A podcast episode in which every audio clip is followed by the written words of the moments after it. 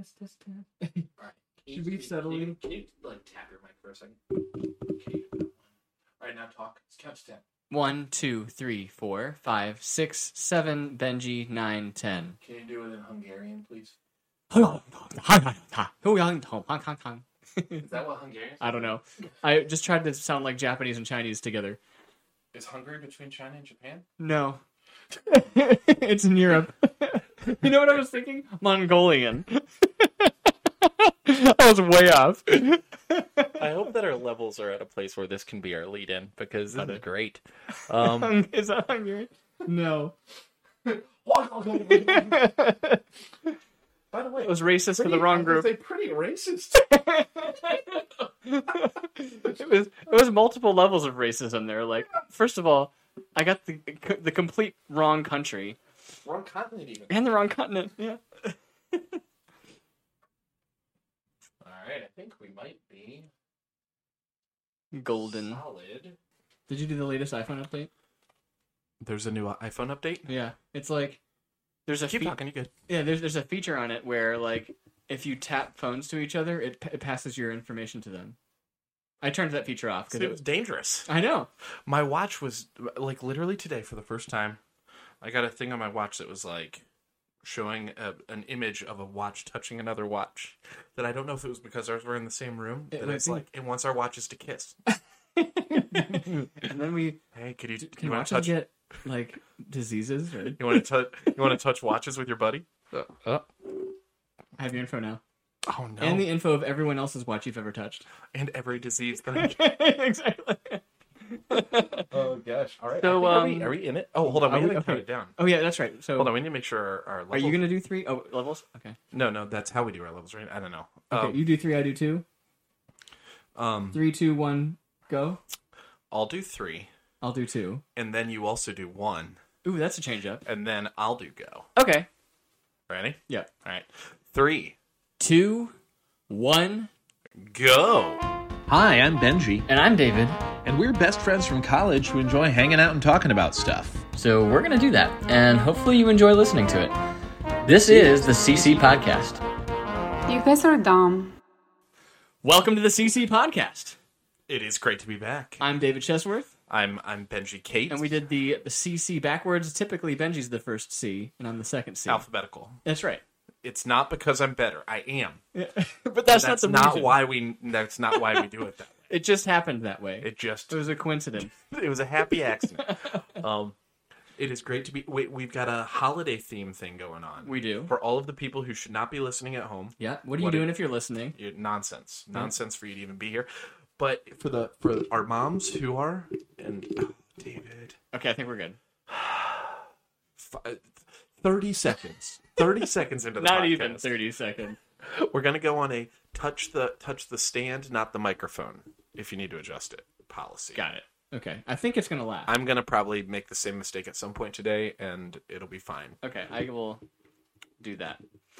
How, how have you been? How have your holidays been treating I've been you so good, far? man. I feel it's been too long since our last podcast. It sure has. But you know, sure we has. we made it. We're here. Should we should we peek behind the curtain? Yeah. We we recorded but did not upload a podcast because we had technical difficulties and they were discouraging. Yes, we were a little demotivated after We were that. we were yeah, it was a little bit of a buzzkill of a podcast, so we kind of took some time off. It reminds me a little bit um I have I have a strong recollection as a kid of playing Pokemon I want to say Red. I'm going to say Pokemon I'm going to definitively say it was Pokemon Red. I no one will know if you're lying. And no one will know if I'm lying, but it was either red or yellow. And it's a good it Christmas was red. I think it was red. I'm looking around. I'm seeing red everywhere. Yeah. Um, and you know how there's one. you know how there's the exactly Yeah. there's the um cave where you have to use flash, or if you don't use flash, you just like walk around blind through the cave. I think it's called like rock tunnel or something like that. Got it. Anyway, I used I did not use flash and I just blind made my way through that tunnel and I made it through and I did not save and shortly after completing said tu- said tunnel going through all these battles and uh, finding all these uh, ladders and whatnot my Game Boy ran out of battery and started me back right in front of the cave and I I did not continue the game at that point I was demotivated I was completely demoralized What a relatable. I feel like anyone who grew up playing video games had that experience at least one time where they like I can't even give you a specific example, but I have that feeling from like many different examples where I accomplished a difficult bonus level or challenge or whatever I was supposed to complete and I either forgot to save it or it didn't save or the power went out, whatever, hmm. and then I had to do it again. And and I don't at that point. That's where I quit a game. Yes, That- it is enough to totally get me to stop playing whatever game I'm playing. Yeah. it- because it's, it's like I don't want or at least make me stop for a long time. Yeah, it- and you know what? That's what we did. We took like a. It ended up being about a one month refresh. Yeah, from exactly. from that of being like, all right, And in our We can get defense, in. and just to add to it, in our defense, we were we both came into that that podcast low energy, tired. That's I think true. I was coming out of a sickness. You were going into one. Um, and you know, coincidence. coincidence. Yeah, exactly. Who knows? And uh, and I think you know, and this is this all sounds like excuses, but work got pretty busy for both of us. We both got very you know other things came up. yes, absolutely. And um, it- so that being said, I think the root of it was the discouragement of the podcast. Because I think if we came out of that one excited, we would have done another one in spite of all those other challenges. so, mom and dad. Yeah. That's why we haven't been recording podcasts lately. For our only listeners out there, I love that we're, we're really explaining ourselves. exactly. And uh, I feel like no explanation was was at all needed. That's true. But it is our um, we are back. It is our holiday Cheers, episode. Cheers. Cheers to you. Great to see you. Great to be here Likewise. for the holidays. You know what? I love the holiday season. Yeah, me too. got Happy Little Lights. I found out. So David is wearing this wonderful um, shirt with Santas all over it, and I walked in today uh, and saw him wearing that shirt, and I was like, David. I have that exact same shirt, and we we talked through where the shirts were purchased, and we literally have we we own the exact same tacky short sleeve button up Santa suit or Santa suit Santa. Is it still uh, tacky if one of the buttons is undone? Slightly No. less tacky, right? It's- It went from tacky to sexy very quickly, man. But yours is navy blue, Mine is navy blue, and mine is like green. evergreen. But if I, I thought very hard about potentially wearing that shirt, um, and thankfully it was in the dirty clothes, which is why I We didn't would have wear awkwardly Otherwise- matched a little too much. and and all and our viewer would have been like, "What Our did they plan this? Did they Or, plan or this?" listener. um, and thankfully it uh, it all worked out. I, um, I'm, I'm still okay. I, I think that even even if, and this is a big if, we get a big following, I think we will always say our viewer. You know, I our think viewer, that's just yeah, absolutely. yeah. We, we- nobody is listening. that's how we're talking. And and in case this is your first time listening to us, um, our whole podcast, the whole purpose of the podcast is David and I are best friends from college, and we tend to sit on the couch and talk about stupid things, whether they're movies or video games or music or whatever. We have these long conversations um, that aren't deep. They're just like right. What what our opinions are on things, and so we're having the conversations that we would be having regardless. Right. We just decided we're going to have these conversations with a microphone and a camera. And put them out into the ether. Yep. And if anybody thinks that they're interesting to listen to while they wash their dishes or whatever, um, then they can they can enjoy. By the way, before you pull a topic out of that hat, I do have a question for you uh, because we've got Christmas lights up here. I probably have an answer. Okay, I think No you, promises. Okay. I'm going to predict that you will. You typically have answers to stuff like this. Okay. So, for a Christmas tree, Oh, Christmas tree. and this is a personal opinion question. For Okay. Christmas tree, yeah. Would, do you prefer a Christmas tree with the traditional yellow gold lights and then, you know, like I, people might refer to them as the white lights, but they're kind of like yellowy gold. Oh, okay. I know what you you're know, talking about. like they just have that the traditional white lights and you decorate with ornaments. Or do you prefer a Christmas tree with kind of like what we have here, a mix of different colors? And it is a this or that. Not some trees have both. It, would you prefer to have the colors or the traditional white gold? I I recently made this choice, Okay. and and it is absolutely my answer, which is the multicolored little incandescent uh, Christmas lights are the way to go. I I prefer them, and frankly, if I was going to do like some one thing colored and one thing like silver or you know clear, I would prefer to do silver ornaments if I were going to just do like the orb ones, silver ornaments reflecting the color of the Christmas lights, um, rather than the other way around, having colorful ornaments and white lights. Um, I do understand that the white ones are maybe a little more classy looking, but very little about anything that I do is done with class being a, a chief concern. I, I fun is above above classy for me every time, and I think that the multicolored lights are fun. The cle the clear ones are classy, and if I had a super, you know, tastefully appointed and well decorated home, maybe I would opt for those. But I opt for the colorful ones. How about you, David? Well, so it's funny because I I actually lean your direction too, but my, my wife she she prefers the classy, mm-hmm. so that's what we have here. But you know, I've I've thought more deeply about this this year specifically, and I think I even amongst the colors have a preference of the type of color. Like I like the colors the most. If I were to like if if it's got a blue or a purple in it, I, I like that deep, cool accent thrown in. But if it's just red, oranges, and yellows, and even greens, like I've seen that where there's no blue or purple, I think I would. Those aren't as exciting to me. Gotcha. So, Yeah. Um, the lights that we have around us, Yeah. I'm looking and I'm seeing red, green, pink, blue, yellow, red, green, pink, blue, yellow, red. So green, I like pink, these blue, ones. I would I would like to see the blue a little bit darker, um, if I were to get nitpicky. Sure. Mm-hmm. Now, recently, so I, I live in an apartment, Yeah. and uh, I decided that in the exterior area right outside my apartment, there's like wooden uprights and a perfect setting to put outdoor kind of Christmas lights. And so I, um, I took, I went and bought some garland kind of, you know, wreath material, um, in a strand and looped some of the thick, um, like the large exterior bulbs that are the multicolor. Um, I looped those, you know, bunting style down uh, the exterior of my apartment, and nobody has nobody has vandalized, stolen, complained about them yet. But those, I love that that's the bar. well, you know, I'm a little concerned. I was like, you never know. Being in an somebody might- apartment complex is different than a house. yeah, exactly. And I could see, I could see maybe a an apartment manager, you know, putting something on my door, being like, "Hey, you're using our electricity to Yeah. power these lights," or you know, like it's a. If I breached any sort of um uh contract that I signed, they have not brought that not to my attention yet. And in fact, since I did that, other people have put up these kind of Christmas lights. Um, Nice. around and so i'm hoping it's infectious hopefully the the holiday spirit catches on around my apartment complex because it, it does make everything a little happier when you have the colors You're spreading the. Christmas cheer for all to hear. exactly or or at least see Or see. That's true. Yeah.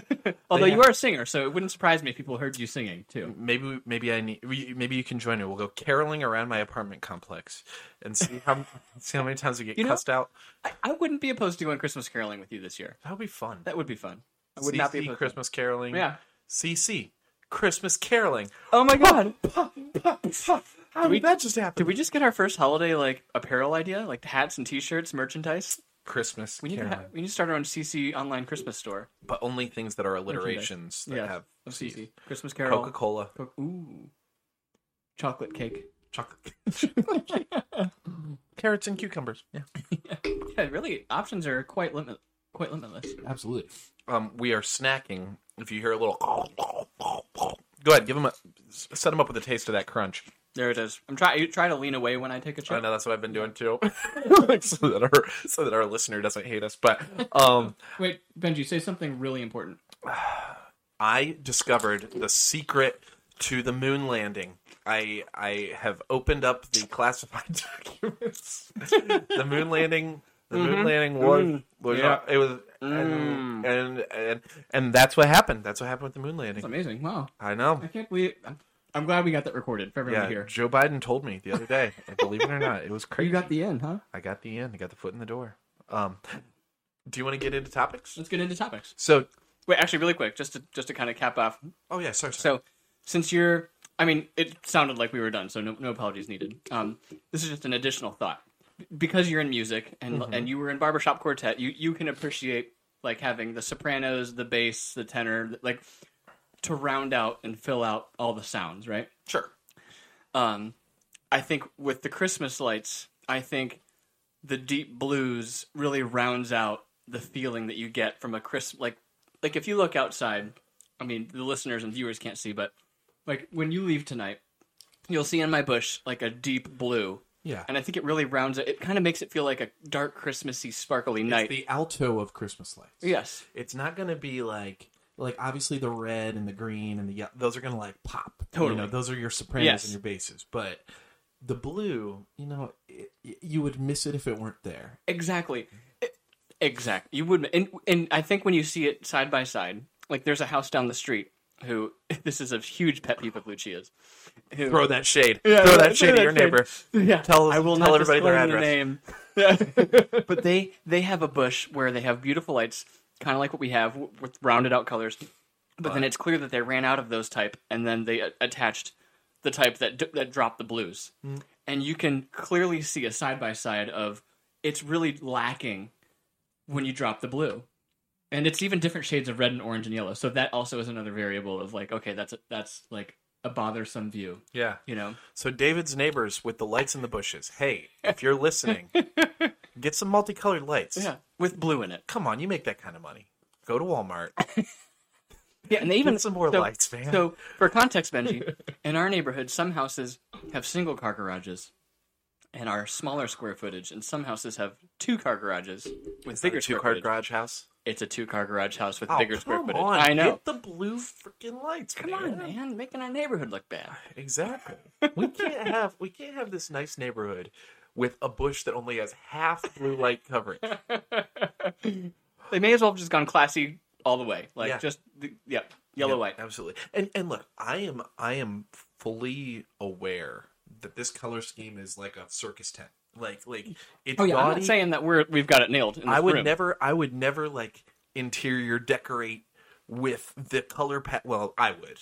But like You wouldn't I recommend wouldn't to others. expect, I would not expect a classy person or you know, um, yeah, a, a self-respecting person to decorate with these on the long term. But for Christmas, they pop. They're fun. Right? I enjoy them. Mm-hmm. So why not? Why not? I'm right there with you. All right. Oh, that Oh, was, okay. that's a fist bump. I thought you were grabbing Doritos. Gotcha. Um. Well, oh, I'm don't know if I said we are the the chomping that you're hearing that you heard while I was discussing my um, moon landing epiphany was uh, we are eating Doritos. That's right. We always have a snack and a beverage, and And they're they're flaming hot. They are Nacho. those are hot hot Doritos. So Sponsored stop- by Doritos today. Sponsored by Frito Lay. All right. Our first. Oh, the rules of how we do things. We we each every episode we put we each put five topics into a Mm-hmm. into a hat. Um. So I only know the five topics that I put in. You you only know the five topics you put in. Mm-hmm. Correct. Um. We did not communicate about what our topics are going to be, and who uh, we take turns pulling them out. When you pull out a topic, you have to speak to it right away, and then we have a discussion, a conversation about that topic. Um. And today, most of the topics in the hat are holiday themed. Yes. There's a couple that aren't, um, but almost all of them are holiday themed So topics. it's possible that everything we talk about today will be holiday. Very There's a a, mild chance that something likely, will come up. likely. There's a likely chance. Yeah. And there's also probably an above average chance that we will get a duplicate. Um, because there's only so many holiday topics. If that happens, we'll just Yeah. throw it out, throw it out, and go to the next one. Fair enough. All right, okay, I'll go ahead and start. let's do it. All right, here we go. Our first topic. Oh, is not a holiday one. This is my non-holiday one. Oh, interesting. Willy Wonka and the Chocolate Factory. Okay. discuss. So, I'm I'm a big fan of the Willy Wonka and the Chocolate Factory. Which version? Well, I, I'm I, I like them both. However, the the Gene Wilder one is I mean that's got a, a strong place in my heart. Definitely watched that movie a lot um growing up. And you know, I don't think I super appreciated it in my youth.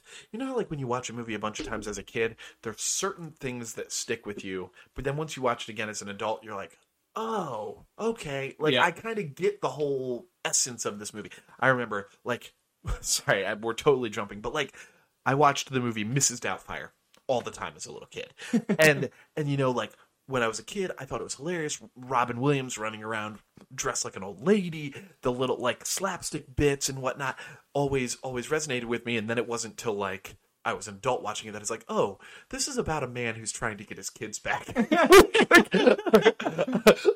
that's what this movie's actually about. And and though there's not a, like. I, though I don't think there's like a deeper meaning um, behind Willy Wonka and the Chocolate Factory, watching it as an adult you definitely get more of an appreciation for Gene Wilder's performance.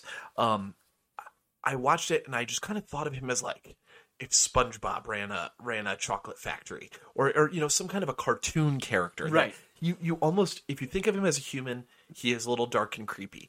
But if you think of if you watch that movie and just think of him as like a, cart, a zany cartoon mystical character, creature. just a mystical creature, it is awesome.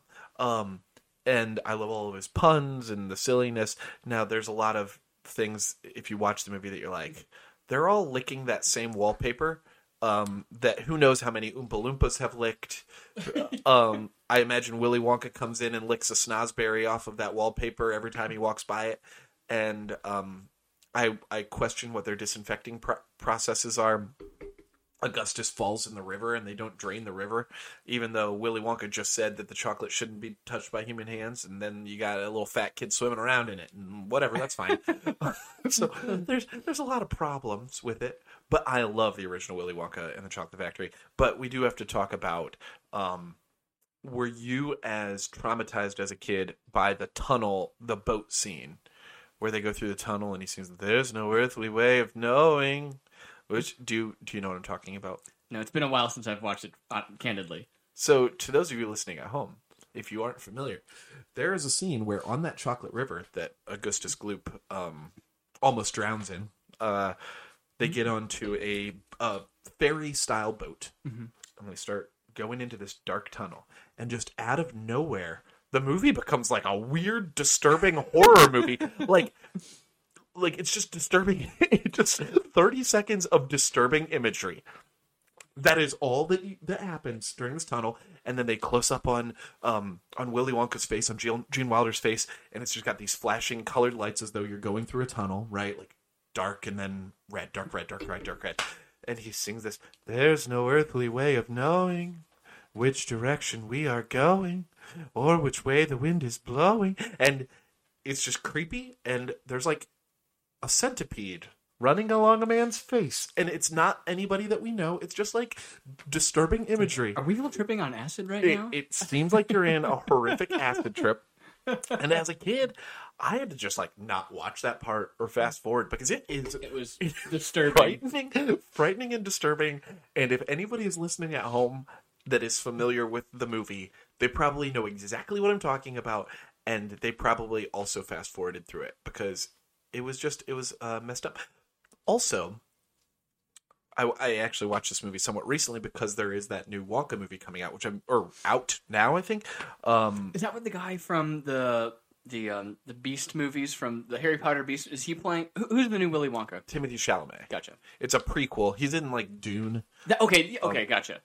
I was thinking, okay, He's kind of like an it, bo- an it boy right now in, in boy. Hollywood. Yeah. Um, but Timothée Chalamet is playing a young Willy Wonka, so it's a prequel to uh, uh, to the Willy Wonka movies. But I don't know if it's like in the same universe as the Gene Wilder one or the like Johnny a- Depp one, or if it's just kind of a standalone prequel. That makes sense. Like, Um, like you know the you know the gist of the story, and this takes place before that. Gist. Exactly. It's like if you did a Spider-Man prequel, Yeah. it wouldn't be very interesting. But if you did a Spider-Man prequel about before he becomes Spider Man. exactly about Peter Parker, it wouldn't matter which Peter Parker, whether it's Right, you- An- I know what Andrew. Garfield or, or whatever. But before you can, I have a couple of thoughts about stuff you said earlier. So, okay, all ears. the, the Mrs. Doubtfire.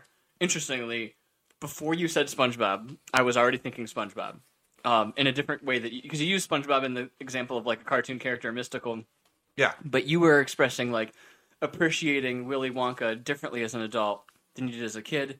Similarly to Mrs. Doubtfire, yeah. and I was actually going to use SpongeBob as an exa- another example of this because I feel like one hallmark of a really good family-friendly movie or show is that a kid will appreciate it for a different reason than the parent, and both will still enjoy it. Yes, and and both are right Yes, to appreciate it the way that they do. yes, and and I think SpongeBob's a good example because I do have some like extended family and friends who were not allowed to watch SpongeBob because the parents thought it was inappropriate, but the kids didn't pick up on any of it. You know, You're you're okay. am I? You're a teacher here. Permission to soapbox. Yes, go for it. Okay. We're about to take a left turn into We'll come back to Willy Wonka in a minute. a soapbox that Benji has been on a few times in his life. If you're listening to this and you are a parent that doesn't let your kid watch SpongeBob, let your kid watch SpongeBob. Watch wa- watch it. watch it because especially especially the early seasons, seasons one through four. Now I can't speak to recent seasons. I don't know if it's gone off the rails. I don't know, but I can speak to seasons one through four, and I've watched those episodes as an adult. The inappropriate stuff, quote unquote inappropriate, is extremely benign. The the most like immature stuff is just that it's like, oh, they show like the shape of Patrick's butt through his pants that it's got a curvy butt or something like that. Like that would be an example Right. of the raunchy Which stuff. to a kid is really silly. which and is just funny. silly. It's not like there's nothing overtly sexual. There's nothing overtly like if a kid if a kid took this to school, It's they'd be getting in trouble all the It's time. under the umbrella of like fart burp joke. a thousand percent. Stinky feet, burps, farts. That is the level of bad we're dealing with. I know that some people have theories that SpongeBob and Patrick are are a same sex couple or something like that, and whatever you you can There is no like blatant thing that they do to make it seem. they don't do anything romantic that that would um that would In fact, I would make equate you think that. I would equate them as a caricature of our friendship, just Absolutely. goofy dorks. You know? Absolutely. And if we walked around with our arms around each other's shoulders, that wouldn't mean that we were a couple. It just means we're really we're, we're bestest friends, right? Exactly. That being said, you can watch about any episode of SpongeBob, the old ones, and say, "What's the moral of this?" If I were if I were a parent and I watched this with my kid, and afterwards I I paused it and said, "All right, let's have a conversation about that episode. What did you learn from that episode?" There is a legitimate moral to almost every episode. I think there's an episode, or I, I know that there's an episode, but my mind goes to there's an episode of SpongeBob where he has to write an essay right? And he doesn't want to write it. He does everything in his power to avoid it, and he has to deal with the consequences the next morning. Is that not exactly what you would want to to tell your kid about procrastinating for an assignment? Like, the, and and that's one example, but almost every Pants episode, episode, the right? When a Pants joke goes too far. when yep, when you're like, okay, we get it. We laughed at the joke. We don't need to make the same joke ten times. That is an an incredible thing for a kid to to internalize at that age because kids tend to make the same joke over and over and over and over and over and think it's still funny.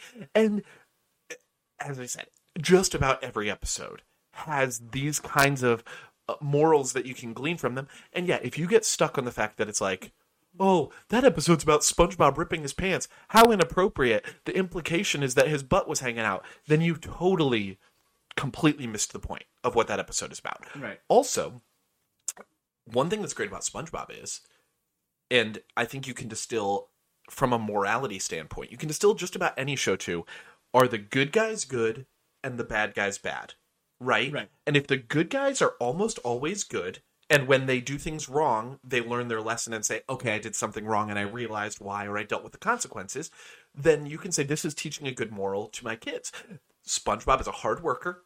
He cares about his job. He cares about other people. He cares about doing right by other people. Sometimes he gets pulled into a selfish situation, and when he does, he usually ends up dealing with consequences of and learns a lesson. and learns a lesson. We're never tricked into thinking that Plankton's a good guy. Right, Or he's thinking that clearly bad. Yep, we see that Mr. Krabs is like kind of a bad guy because he's, He's greedy. greedy. and like like the He's like an neg- anti-hero. it, it, well, Yeah. I wouldn't even say anti-hero. He's like he's just He's a just- selfish person. He's a selfish character that just kind of is there, and you recognize that he's selfish, and you recognize nobody wants to be Mr. Krabs. Right, Nobody wants true. to be Squidward. He's not out to get others, but he's just selfish. Yeah, and Whereas if- Plankton, I feel like, is another step further. Yeah, exactly. And even as a kid, you, if you if you asked any nine year old who watches SpongeBob, hey, which characters do you think you would want to model your life after? They would not say Plankton, Mr. Krabs. They would not say Squidward. They probably wouldn't even say Patrick. Right. They would say SpongeBob. SpongeBob or Sandy. Or say, right. Um, strong male, strong female characters. Exactly. Yeah. Who are who are generally upright people who do the right thing even though they're silly. Um nobody said nobody says, "Oh, that's Squidward. That's how I want to live my life." Right. Just because that character is on your screen. Oh, no. Man, SpongeBob. Anyway, so that's my soapbox. If if you are keeping your kid and- and the reason why I get on the soapbox is I've had moments where like in class uh, as a teacher, I've referenced SpongeBob and I'll have kids that'll say to me, "My parents don't let me watch SpongeBob." And it I can't say anything because it's what it's up to them how they want to raise their Parents kids will raise their kid. Yeah. parents you can raise your kids however you want but on the inside i'm like they just don't get it Like Yeah. like They haven't watched. They clearly haven't watched it. They've maybe stumbled across a scene that bothered them. Yep. Yeah. Or or heard something that isn't true. Yeah. You know, heard some. I hate to use the term like holy roller because I, I like I'm a Christian. I'll, I'll say it on the podcast. I'm a Christian, but um, That some people like. but like really, people who are over the edge. Yeah. You know, um, pearl clutchers. Yeah. That that try to convince people that it's bad. It's not. Watch SpongeBob. That was quite a sidebar. I'm sorry about jumping. Up. Do you have That's anything okay. to add about SpongeBob? No, I think that you you summarized it beautifully, and I thought I think it's fascinating how Willy Wonka and SpongeBob could overlap, but they did. I feel like in the in the direction the conversation went, they overlap in that children and adults can both appreciate it for different reasons and be right. Yes, absolutely. Um, one thing that also is weird about the the original movie, like it's, I guess it's kind We're of back to Willy Wonka. back to Willy Wonka. Okay. Um, that's kind of a plot hole, is that it's like when they receive the golden ticket, it says what their prize is. It says your prize is a tour of the chocolate factory, lifetime supply of chocolate. That's what you get. Right. Grandpa Joe and Charlie get their tour of the chocolate factory, and presumably their lifetime supply of chocolates in the mail. What like, Yeah, like that? That's come after. But they at the end they before he receives the chocolate factory before like Willy Wonka has his change of heart or whatever, they act all indignant like they were wronged or something like that. It's like they got everything that they were promised before they were given the factory. And they acted like for some reason Willy Wonka owed them more than what they got. Which is like it's a little presumptuous. Also, Grandpa Joe being in bed for 25 years and then when a good oppor- I know this is not a very original take, but seriously, he was a leech for 25 years and then as soon as a cool opportunity comes pops right out of bed and starts dancing around the room. Like come on like what? He should have brought his mom. She's been making cabbage soup and doing laundry in the, for the last 20 years. You know, I think there's a couple of things there that I think are applicable to real life. I've I've seen just like with friends and colleagues, like sometimes when you do something charitable, there there just building off the plot hole you brought up, which I never considered or thought of. Sometimes the person you are charitable, like if, especially if you're charitable to a specific person, s- sometimes that person starts to like become a little bit more entitled. And they feel more Sure. like they they're d- like, and it's like a weird dynamic starts to be formed. If mm-hmm. like an individual is charitable, and it doesn't always happen, granted, but I've seen it happen before, where that person who received the charity starts to feel like, why aren't you giving me more? yeah You know, I see you're more charitable to that person than you are to me. Why aren't you? Why why don't I deserve that? Like, it's like well you didn't deserve any of it right? by virt- like you didn't just deserve it i was nice and i gave it to you Exactly.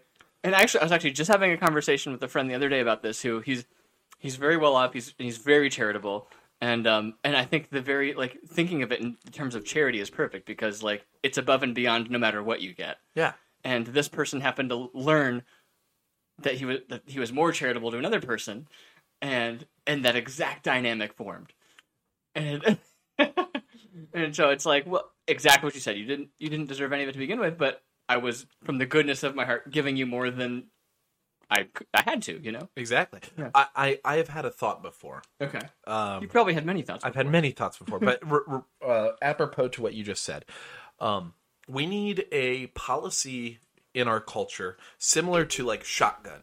You know how like everybody can basically the basically front of the car shotgun. everyone can basically abide by the rules of shotgun. If somebody calls shotgun, you're like, all right, we Dang it! we've assumed we we know. Okay, you get the you get the front seat.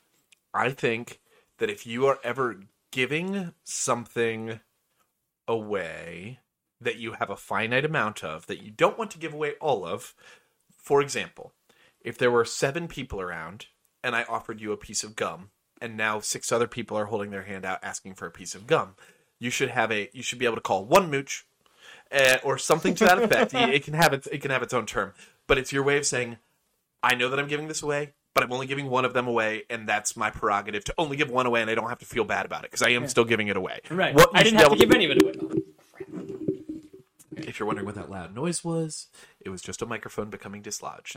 Oh well, but yeah, you should be able to call. Test test test test test. Okay. Looks good. You should be able to call one mooch, and then you don't have to give all of the stuff that you had away because you were just going to give it to one. Like you're just going to give it to one person, and now you got leeches all over you.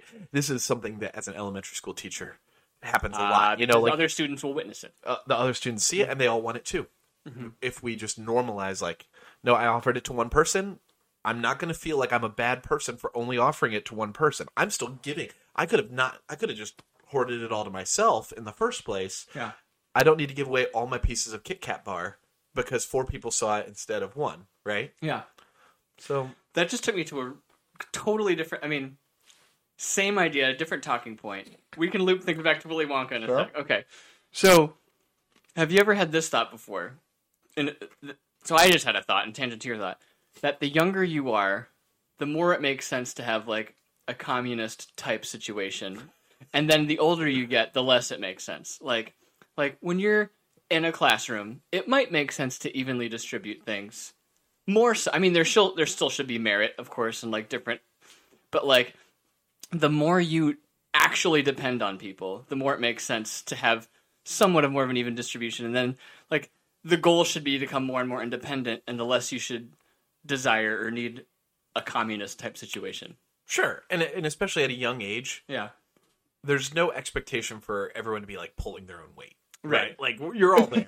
yeah Every, so we- you know, if you're all there in class and I'm handing out a snack, I'm not going to say like, you know, you did a little more work today, so you get more snack. I mean, I guess you could as a motivational tool, Yeah. but ultimately, it's like they're all here. They all maybe in high school or college that would start to make more sense sure, exactly. but in elementary and even maybe in middle school it's like okay i'm gonna i'm gonna f- more fair quote unquote fairly and evenly distribute things Exactly. Yeah. And you know, once you get to high school, the idea of your your grade and you know the way that you're perceived is reflective of your effort, not your upbringing or whatever, um, can be a little bit clearer. You know, uh, and so the idea of you deserve this because you've been working really hard yeah can can start to take shape. Where you know when you're a little kid, it's like I'm just I'm just uh, wind me up and set me loose. You know, based on how I've been raised, I'm not really. I don't. You're not really your own actualized person. I hate to say you're. I think at that elementary school age, you're really a product of your upbringing and your mental you'll just chemistry. mimic what your parents say Yeah, exactly. And it's like, look, if you're a hyper kid, it's very rarely is it like conscious choices to misbehave. I Yeah. think at that age. Yeah. there are exceptions to that rule. There are exceptions, but I think for the most part, little kids are just doing their best. yeah And so, yeah, I would I, that communist, that socialist, every, you know, everybody shares in what we have here is very appropriate for kids. And frankly, they're not emotionally mature enough to be like to understand why some people are getting more and some people aren't. Right? Exactly. so there is an emotional, uh, mental maturity that comes along with understanding capitalism. Yeah, frankly. exactly. Um, and not we're not This regardless- podcast by any Uh-huh, means but e- this is just a thought that i thought i would shoot out and frankly, this isn't even really revealing either of our personal Right. attitudes toward toward communism or Yeah. capitalism or socialism or whatever. Yeah. Um, i'm not afraid to say that i wouldn't want to live in a communist place but beyond that i don't know that it makes sense to get into politics speaking of communism, what do you think the system of government within the Wonka factory would be? Do you think that all the Ooh. Oompa Loompas are getting paid the same way? Do it's you got think, to be a dictatorship right are there? Yeah, uh, but like a some like, a an happy like every oligarchy- something that like a dictatorship they all agreed to Yeah, are are the Oompa Loompas getting paid? Did they Fairly. pay them in chocolate? It, it- that's in the. That, I think that's in interesting the. it's at least got to be a benefit I think that's in the Johnny Depp movie. I think that they imply they go there that they are all living in the jungle. and i he haven't seen that says- version yet Yeah. yeah it's been a while Oh, since it's been out It's still in theaters. Let's go get that. Come on, David. You go- Yeah, it was one I hadn't seen. I mean, I'm not opposed to seeing it. I just Sure. haven't seen it yet. But I do think that they imp- they they show a little bit more of the backstory of the Oompa Loompas in the Johnny Depp version. Do they? And I think the implication is that they all love chocolate. He exposes them to chocolate, and they say, "Hey, I'm going to go live with you because we love this chocolate stuff, and we'll work in your factory if we can eat all the chocolate we want." Which does seem a little more. It seems less like slavery-ish if you think of it that way. Yeah, they're Yeah. indentured servants, but it never says that they couldn't leave. Like, Yeah. it, it, I nowhere. mean, if, if that's their currency, I guess if if I worked for a boss who said, "As long as you stay here, you can have all the money you want," yeah, you know, I guess that would be like, and you can DoorDash all your- like yeah, So DoorDash you can all still work at other places. Yeah. Yeah. You're gonna have a great time. There's gonna be a bunch of other people who are also doing this, Yeah. and you're, gonna- you can hang out together when you're not Right. working, whatever. The only potential downside to that is. It, it, it, it would make it really hard to quit if you were unhappy because you were like you've got well you have all the money you want Well, okay. I guess you could, like, you would have almost green handcuffs for a little bit, you know? Like, um, what do you have your fingers crossed This for? is me holding a thought. Oh, gotcha. I, fi- I, I cross That's my clever. fingers when I'm holding a thought, and then it helps me remember what I'm Gotcha. the thought that I'm holding. Gotcha. Um, um, anyways, so th- this is actually is a very short thought, but like, I'm I'm having this thought in real time. So you would have green handcuffs; it'd be tough to leave. But if you could have as much money as you want, you could save up and then leave later. When you say green handcuffs, what does that mean? That means you get you get overpaid for what you actually do, and there's no other job opportunity. You haven't you haven't grown to take a better job and get paid more, and you get paid more than the market offers. So if you're unhappy So you your can't job, really leave. you can't really leave. That makes sense. Yeah. I've never heard that term before. Yeah. But now I have, and I'll probably Yeah. use it. And so actually, there for business ethics, and you could think of it as overpaying someone for their job could be unethical because it keeps them stuck. Yeah. It makes them not want to grow in other dire- it, it contributes to them not wanting to grow in other directions and not you know what does that make sense? Especially provided that they don't have the perspective of what their labor is worth relative to what they're getting paid. Correct. Because it's like, well, yeah, you could go get other jobs, and but just know that you're going to get a pay cut because you're getting paid over market Exactly. right now. Yeah. Um, and so I mean, like, I guess if you're being treated really unfairly while getting overpaid, you Right. could leave and just say, "Well, I'm going to get paid less," Yeah. and you still might be able to meet somewhere in the middle with a new employer and be like, Right. "I'm going to get paid more than the average person gets paid to do this because of the fact that I got paid too much before." Yeah. But yeah, I, I definitely understand that concept of uh, of green handcuffs and. Uh, I don't think it's a common thing, but I've I've heard that term used before, and that's what that's what it is. So do you think Oompa Loompas would have difficult? Oh, this is okay. So this is going to tie Okay, into yes. my thought that I'm holding. It's it's a movie idea. It as I'm thinking about it, it might seem a little too similar to the movie Elf. But okay, so let's say the the yeah the Oompa Loompas are not required to to live in the Wonka factory, right? They have the free will. They could leave if they wanted, but they don't because they all love chocolate that much. Yes. But what if you get one Oompa Loompa that doesn't care for chocolate, doesn't care for the candy industry, and he leaves and goes off on his own, and then we follow his life in the human world as an Oompa Loompa? And he discovers that his dad is an executive at a, another chocolate factory. Oh man! and he goes in and he's like, "I'm here with my dad, and I'm an Oompa Loompa," and he didn't know I was born. Yeah, um, this might this might be very similar to Elf. But you know, it sounds doesn't like a have- great premise for a doesn't movie. Have to be right. It does- An Oompa Loompa's life wouldn't necessarily be like an elf's life. I mean, I think there's a lot of opportunity to. ta- I think that premise has been done and still in a unique way. Like you could take the premise of a mystical creature in the normal world, Yeah. elf. You've got Thor, right? That's also a mystical creature who winds up in a human world, and he's still behaving in a goofy way. Superman. Superman. Um, I know it's not goofy, but- Yeah, Enchanted, right? Yeah, Where- absolutely. So I so think there's more room. yeah, so I think that is a, actually a great premise, and it could still have a lot of original aspects to it and feel like a different movie. But that plot premise is kind of the root of it, you know? Yeah, exactly. Sure, exactly. Yeah. And and there's also the element of like, I guess The Elf, first Thor movie. Elf loves candy, and Oompa Loompas would love candy. Yeah, But Oompa Loompas, all the essential food groups in. Oompa Loompas aren't just like smiley, happy, positive necessarily. Yeah. They could be kind of curmudgeons. And Will Ferrell's very tall. Oompa Loompas are not. That's true. So There you have it. surface level, they look different. David, do you have any thoughts about Willy Wonka and the Chocolate Factory? I think I've I think I've emptied the clip on my side. Um, I you know I haven't. I've only watched it once, and I, it was a long time ago. Willy Wonka to me is for me is one of those things where, like, I recognize the characters, um, and the visuals, and I'm a, very aware that it's out there and like the branding, the logos, but I, I can't really go into too much depth about the story because I just haven't watched it that many times. Sure. Yeah. I'm very interested in seeing the new movie. Yeah. Um, I prefer the Gene Wilder over the Johnny Depp. Mhm. Um, but you know what? I I love the the lore. I love the story. I read the book when I was a kid. You know, like Nice. I I respond well to it. I like Gene Wilder as an actor, so Well, even just the premise of like the golden ticket, I feel like is right out the gate something that resonates with you because you're very much into game shows. You're very much into like, um, well, even you just you love going to Vegas, right? get So rich just- quick schemes. Yeah, exact Ponzi schemes, right? well, just no, just the, the concept of like, and I feel like gambling has a negative connotation to it. But I think the the spirit that you bring to like Optimism. taking a chance, Yeah, I think is yeah, what I would sure. say. Optimism You are an involved. optimistic, take a chance, but you're not you're not reckless about it. Like you don't you're not bankrupt because Exactly. you like to take a chance. So oh, yeah, I think that it makes sense that you would really like that. There's a gambler spirit, but it's like seeing the potential upside in a situation and, and Yeah. going for it, right? and An entrepreneurial spirit almost. Yeah, exactly. And and when you watch uh, the the as I said, I'm going to keep connecting to the to the Gene Wilder version because that's the one that I've seen the most. Some of some people in that movie when they're doing the montages of how everyone reacts to the golden ticket hysteria, some people do have a, a, a real gambler's mindset. You know, you think of the Veruca Salt, her dad turning his entire factory uh, that shells peanuts into a an unwrapping chocolate bars factory. That's a real gambler's mindset. He's sinking huge amounts of assets uh, to try to receive this, and he might not, right? Yeah. But you know, the the Charlie Bucket, I'm gonna take my three or four and every time I'm gonna hope and I'm gonna feel like there's a real chance that I could get it. Um, I, I can definitely relate to that element of it. You know, it's, Yeah. uh, it's a long shot, but but why not me, right? Charlie said it's got to be somebody.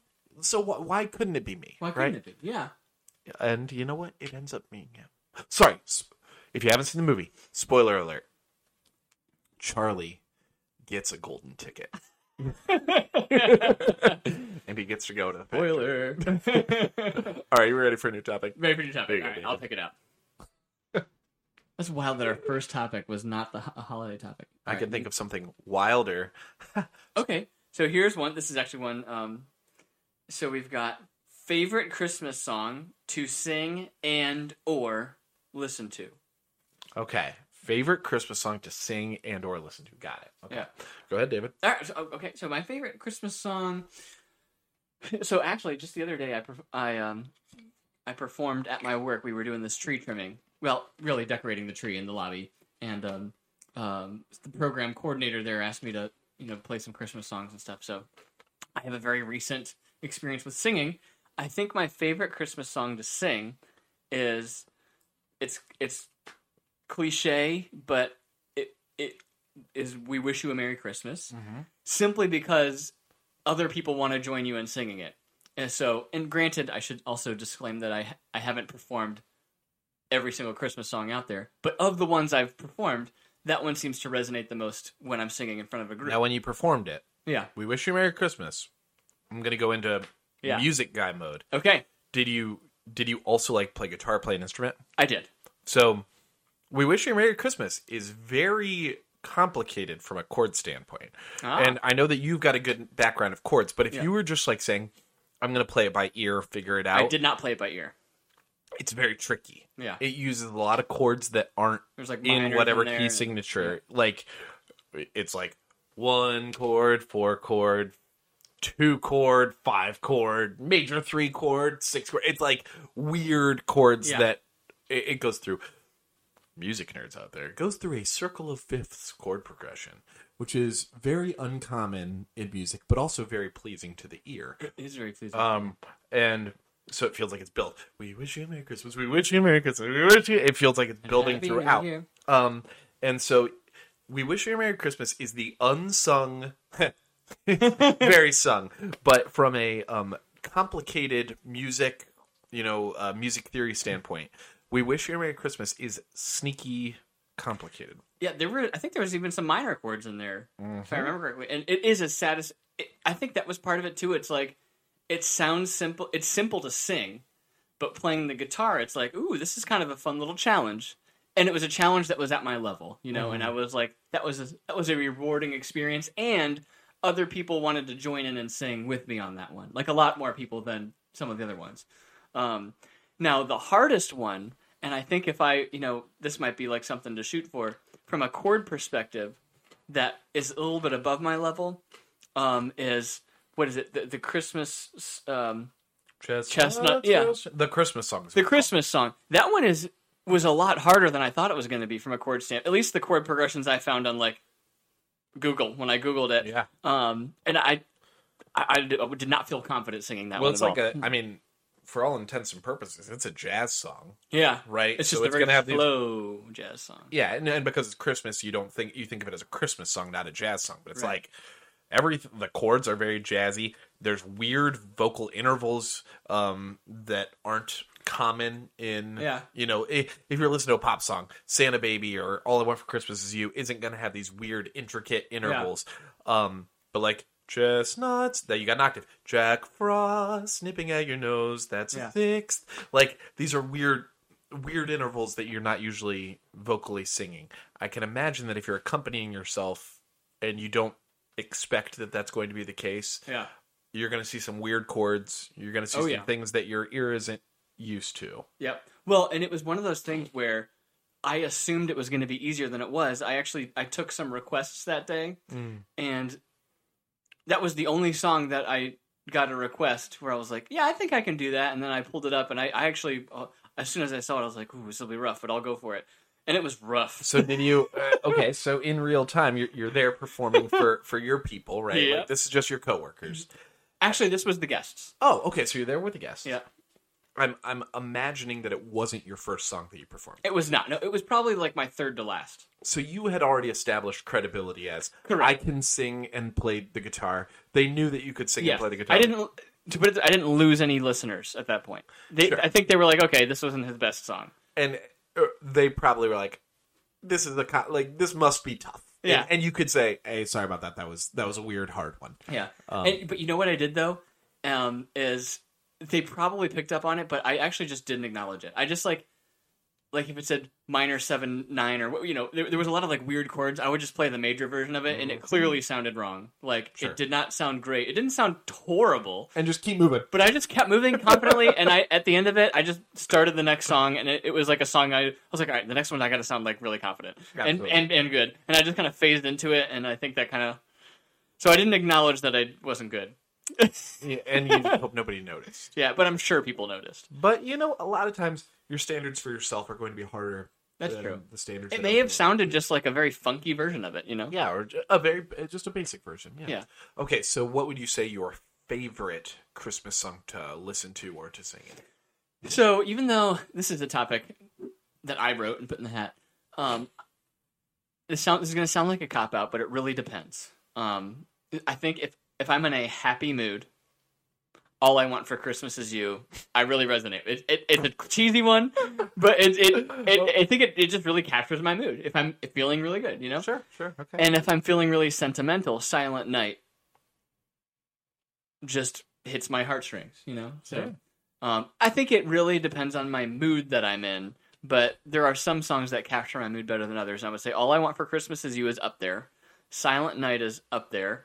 Um, and then also, um, what I don't know if this is the title, but Baby It's Cold Outside That's what it is. is yeah. up there. Um, so those are three that really jump out to me as like when I'm in the mood for it, I'm like really jiving with it. Yeah. Yeah. I've, I've got a lot of a lot of responses, and I hope that All I can keep. I hope that I can have them all. Okay. Um, uh, all I want for Christmas is you.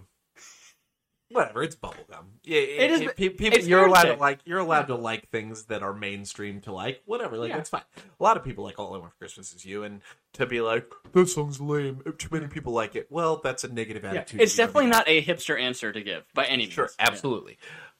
Have you ever seen there was I think it might have been before the day and age of TikTok. So it might have just been a short YouTube vi- video, maybe even a vine Mm-hmm. of this lady. She's she looks like she's maybe in her mid 30s or whatever. Uh, in a department store where they're playing All I Want for Christmas Is You and she sings her alto part from when she was in um from when she was in choir. She, you know, a lot of times if you sang a song in in choir and you sang a harmony part, you remember that harmony But part. it probably sounds weird to the listener. It literally is. I and I. I don't give as much this Christmas. While all that fun stuff's going on, the alto part is going. I I just want you for my own. More than you can. and so it's just her singing the alto part into her camera, and it's freaking hilarious. Um, if, especially if you know, like, if you ever were a tenor or an alto, you know. That is kind of that is kind of the funny thing about like when you're when you are a harmony singer or player and you are practicing or rehearsing by yourself, you kind of sound like a crazy person. Oh, absolutely. I remember um, when I was growing up, um, I, I grew up singing in barbershop quartets, and there was like a joke that was a true story, but it got told in like a joke spot in, Yeah. in, in programming. You know, you'd sing a song, and then a lot of times they would tell a joke to kind of fill whatever. Um, but it was a true story that the guy who sang baritone, which is one of the harmony parts in a barbershop quartet, um, was practicing his music with the car windows rolled down and he could hear the person in the car next to him say that that dude like that man must be tone deaf because he was singing his baritone part um and out there was loud. no other context. and there was no other context and it's like i know that song.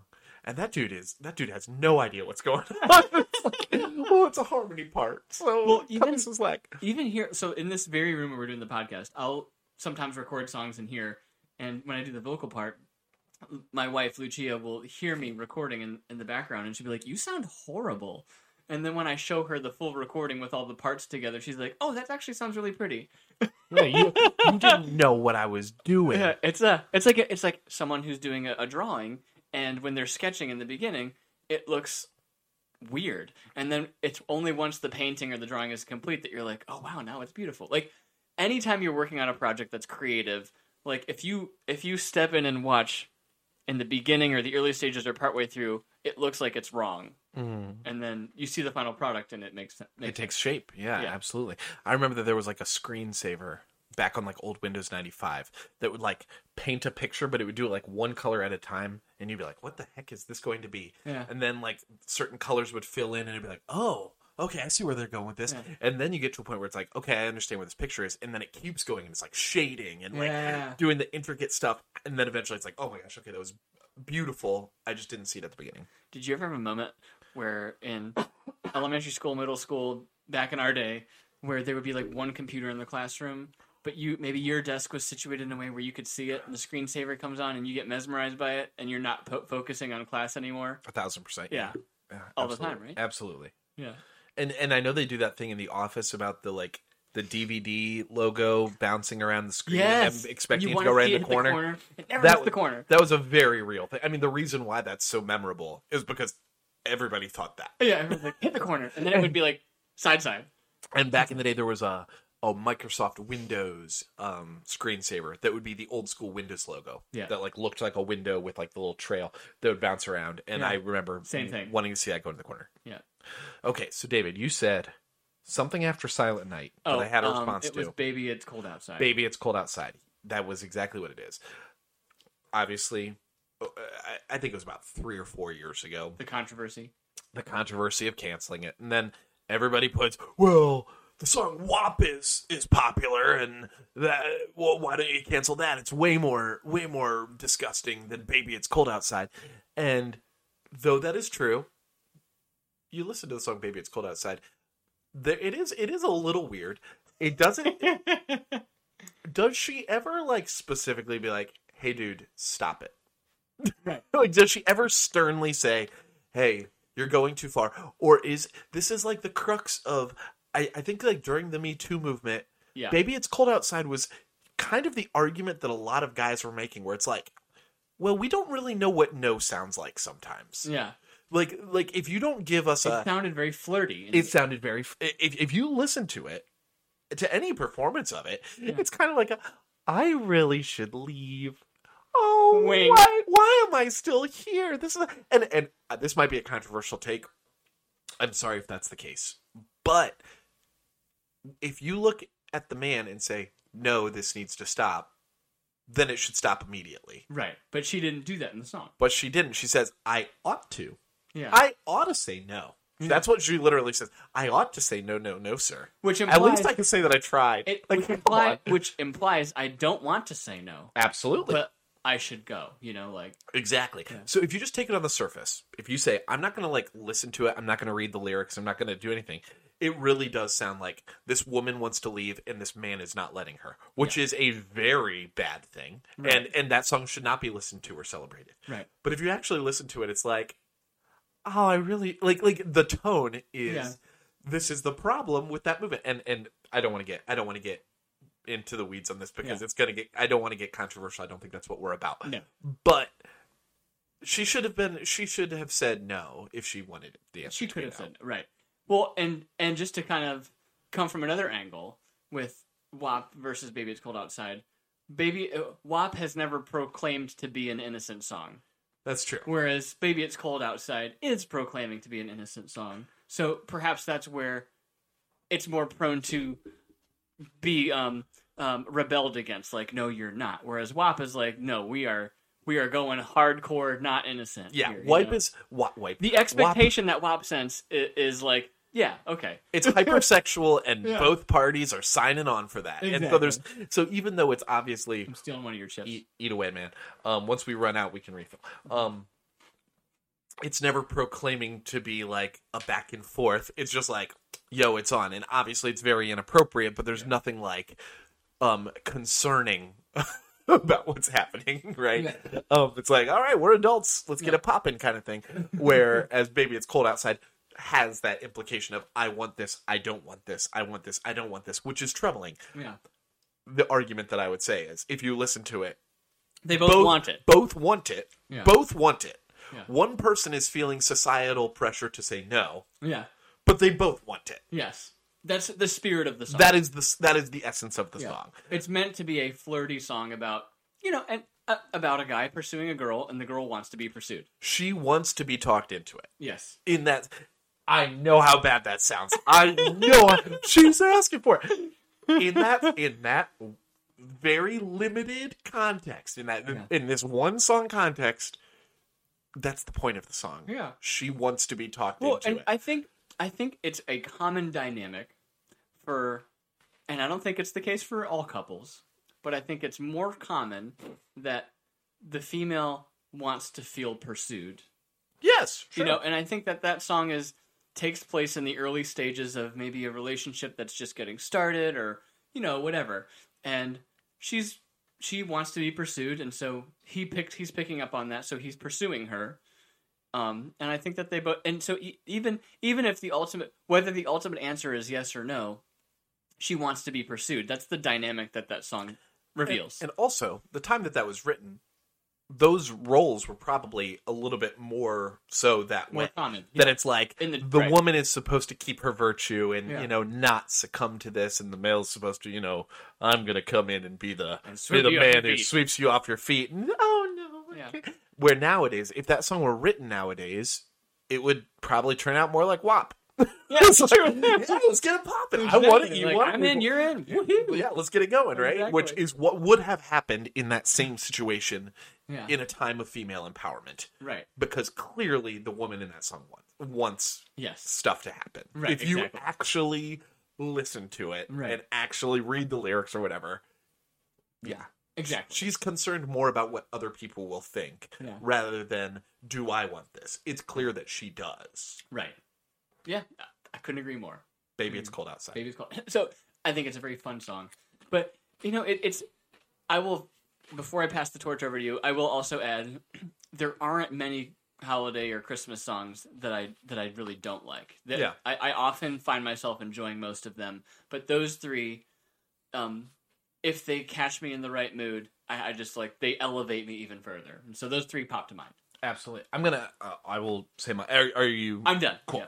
Um, so my favorite one to listen to, this might be like a a, a counter cultural kind of answer, you know, but I do now you think got ears perked up. it's an, an it- not countercultural, but like a, an answer that might be controversial because a lot of people hate this song, which is I love the Paul McCartney simply having a wonderful Christmas time. oh, really? It's annoying and dated, but just like the lights that are around us right now, we're not here for like perfection. We're here for this is a fun Christmas time. We're simply having a wonderful Christmas time. I did not know that people hated that song. It's because like the synth is very it's it's Very electronic sounding. very electronic and and i've heard um, i had choir a choir sing that song um and people complain oh this is the worst christmas song i love it and paul mccartney can do no wrong in my eyes He's amazing. he, he's amazing um and I also was raised. I I grew up with. Um, my mom had a cassette tape that was like a kind of like a mix a mixtape that had a bunch of holiday songs on it.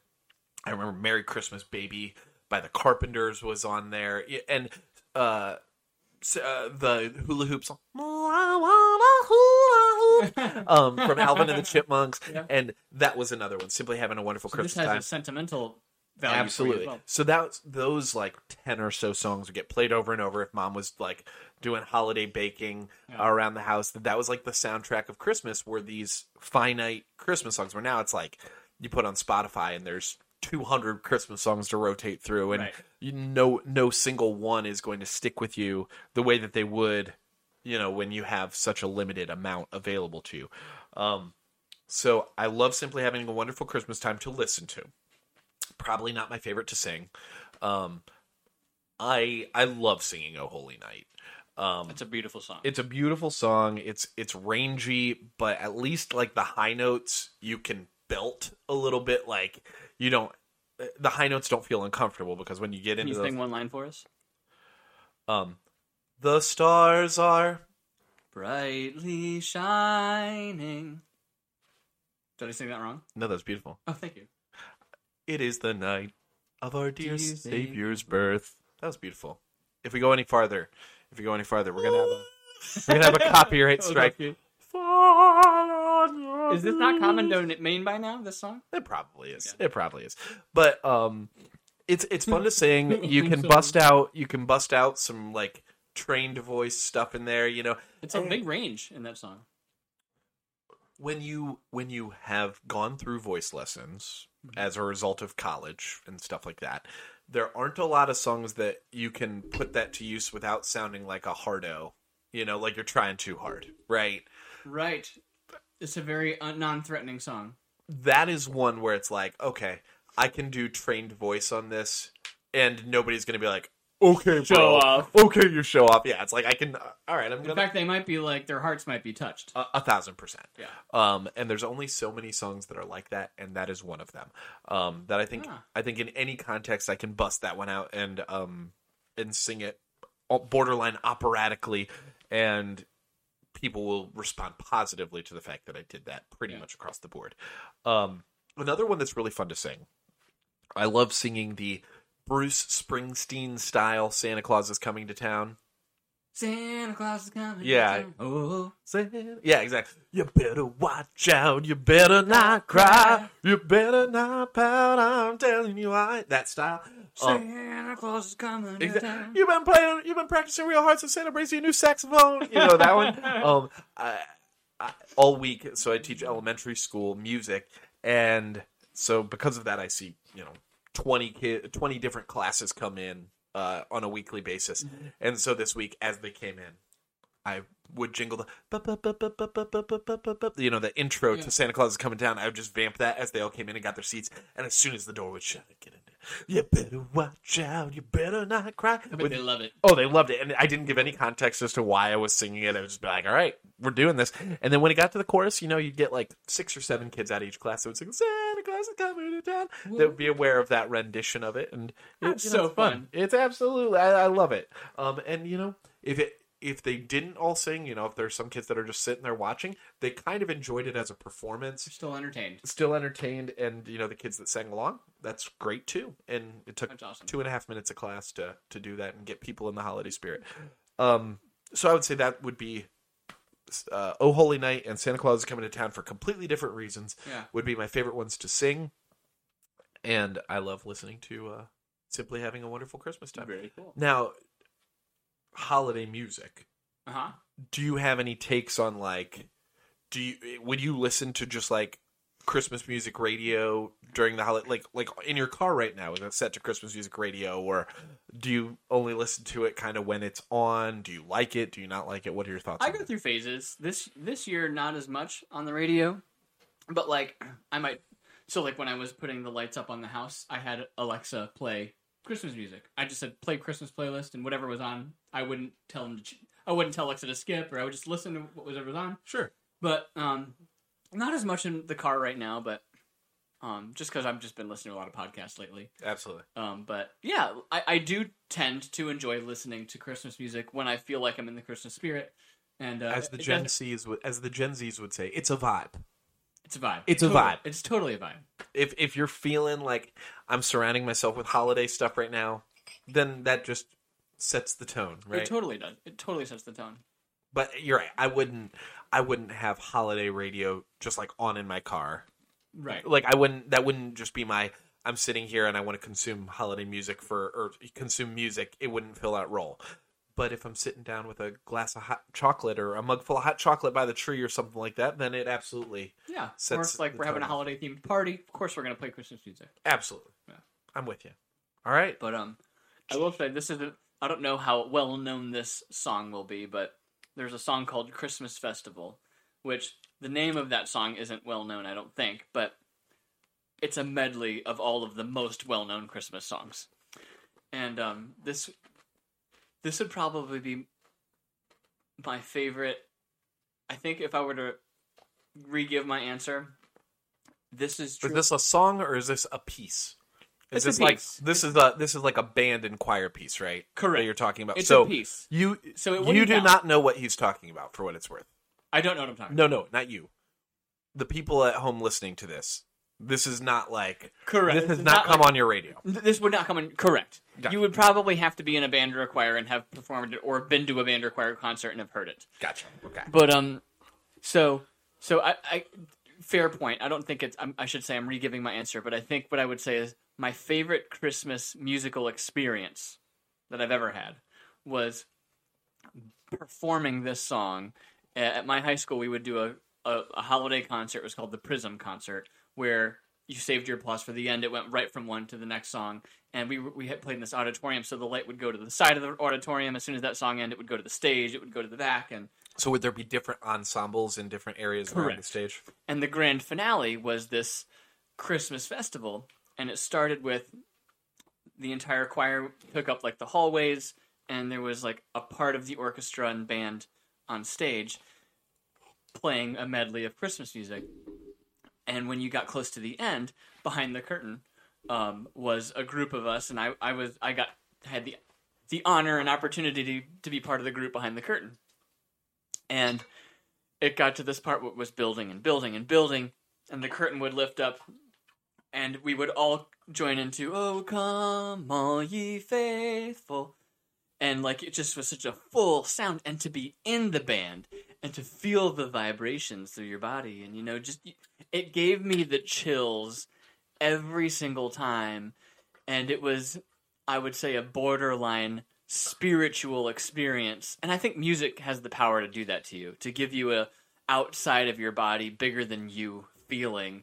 The And, um, transcendent power a of music. yes, yeah and music can do that. And when it comes to christmas music that was the most transcendent feeling i ever had both li- because really you're listening to it and you're performing it in that instance like you're really taking it all in and anyways that's a long roundabout way of saying i think that's my favorite hybrid of listening slash performing is that piece known as Christmas Festival, where the choir, the orchestra, the band all comes together and does this beautiful thing. And so, like the way that it's set up, like from a staging standpoint and from a, a programming standpoint, really sets it up to be just the the final domino to knock climax. down. That really, yeah, it builds to that. You've got probably throughout the concert, you know, people are you got a trumpet duo, a trumpet trio singing "We three playing "We Three Kings" or whatever it Yeah. happens to be throughout, and then it all culminates with this big moment, Yeah. this this final um, medley of Christmas music, Right. and so because of the context surrounding it, it just puts Yeah. uh, make your hair stand on end. Yeah, and it's, absolutely. it's it's one of those things where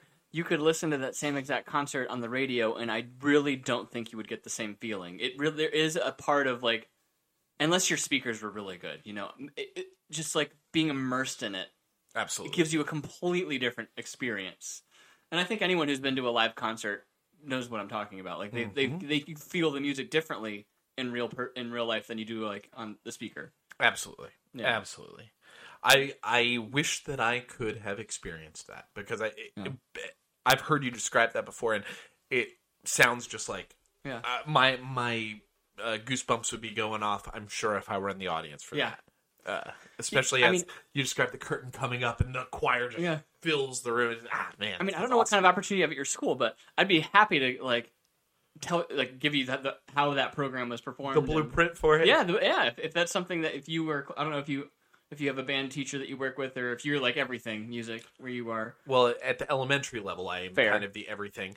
Um, but I don't know if you're. I would have the ear of band and, and choir teachers at the high school level that if there were a collaboration opportunity that like, look, hey, elementary school kids can factor into this. Maybe they're going to sing unison or maybe Yeah. they're going to sing two part or something a little bit more simple, but they could still be part of a prism concert kind of thing. It just rather than it being horizontal where it's all all of the high schoolers that do everything, you could do more vertical and say we've got ele- we got everybody from kindergarten all the way through high school. That would be pretty cool, uh, actually. You know, involved in this. Can you imagine how many people would be in the auditorium for that? huge All, like all the You might need to, yeah. You might need to rent out the uh, Ghost Pirate Stadium.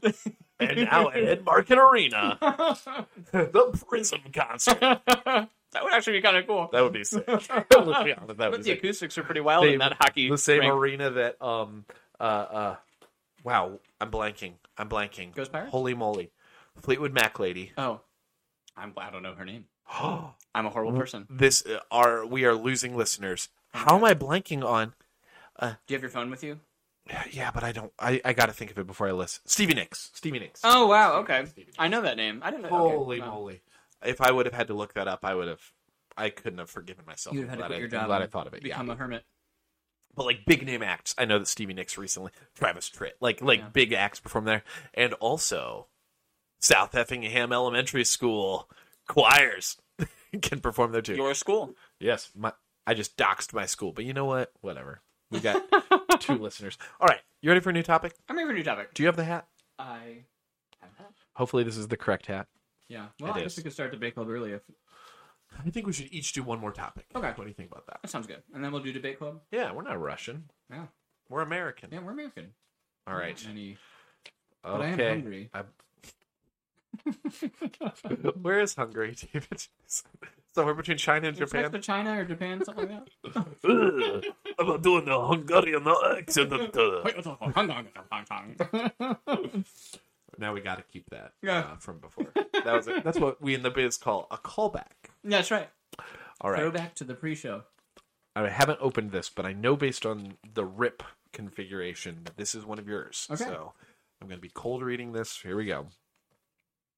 Tim Allen, Santa Claus. All right. Just talk about it. Here we go. Here We're we going to have a little discussion. Okay. You're at first.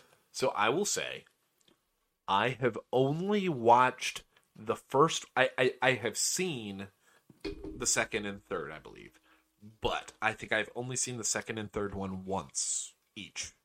We're in the same boat here. The first one I've seen a million times, Same. and and a it's, great. It is a classic. Um, who is, it's not Jason Schwartzman. Um, the dude who plays Bernard is like a legit comedy actor. Uh, Krumholtz, David Krumholtz, Oh. like The elf. he- yeah, Bernard the elf is like an actual actor Mm-hmm. nowadays. Like that's kind of rad.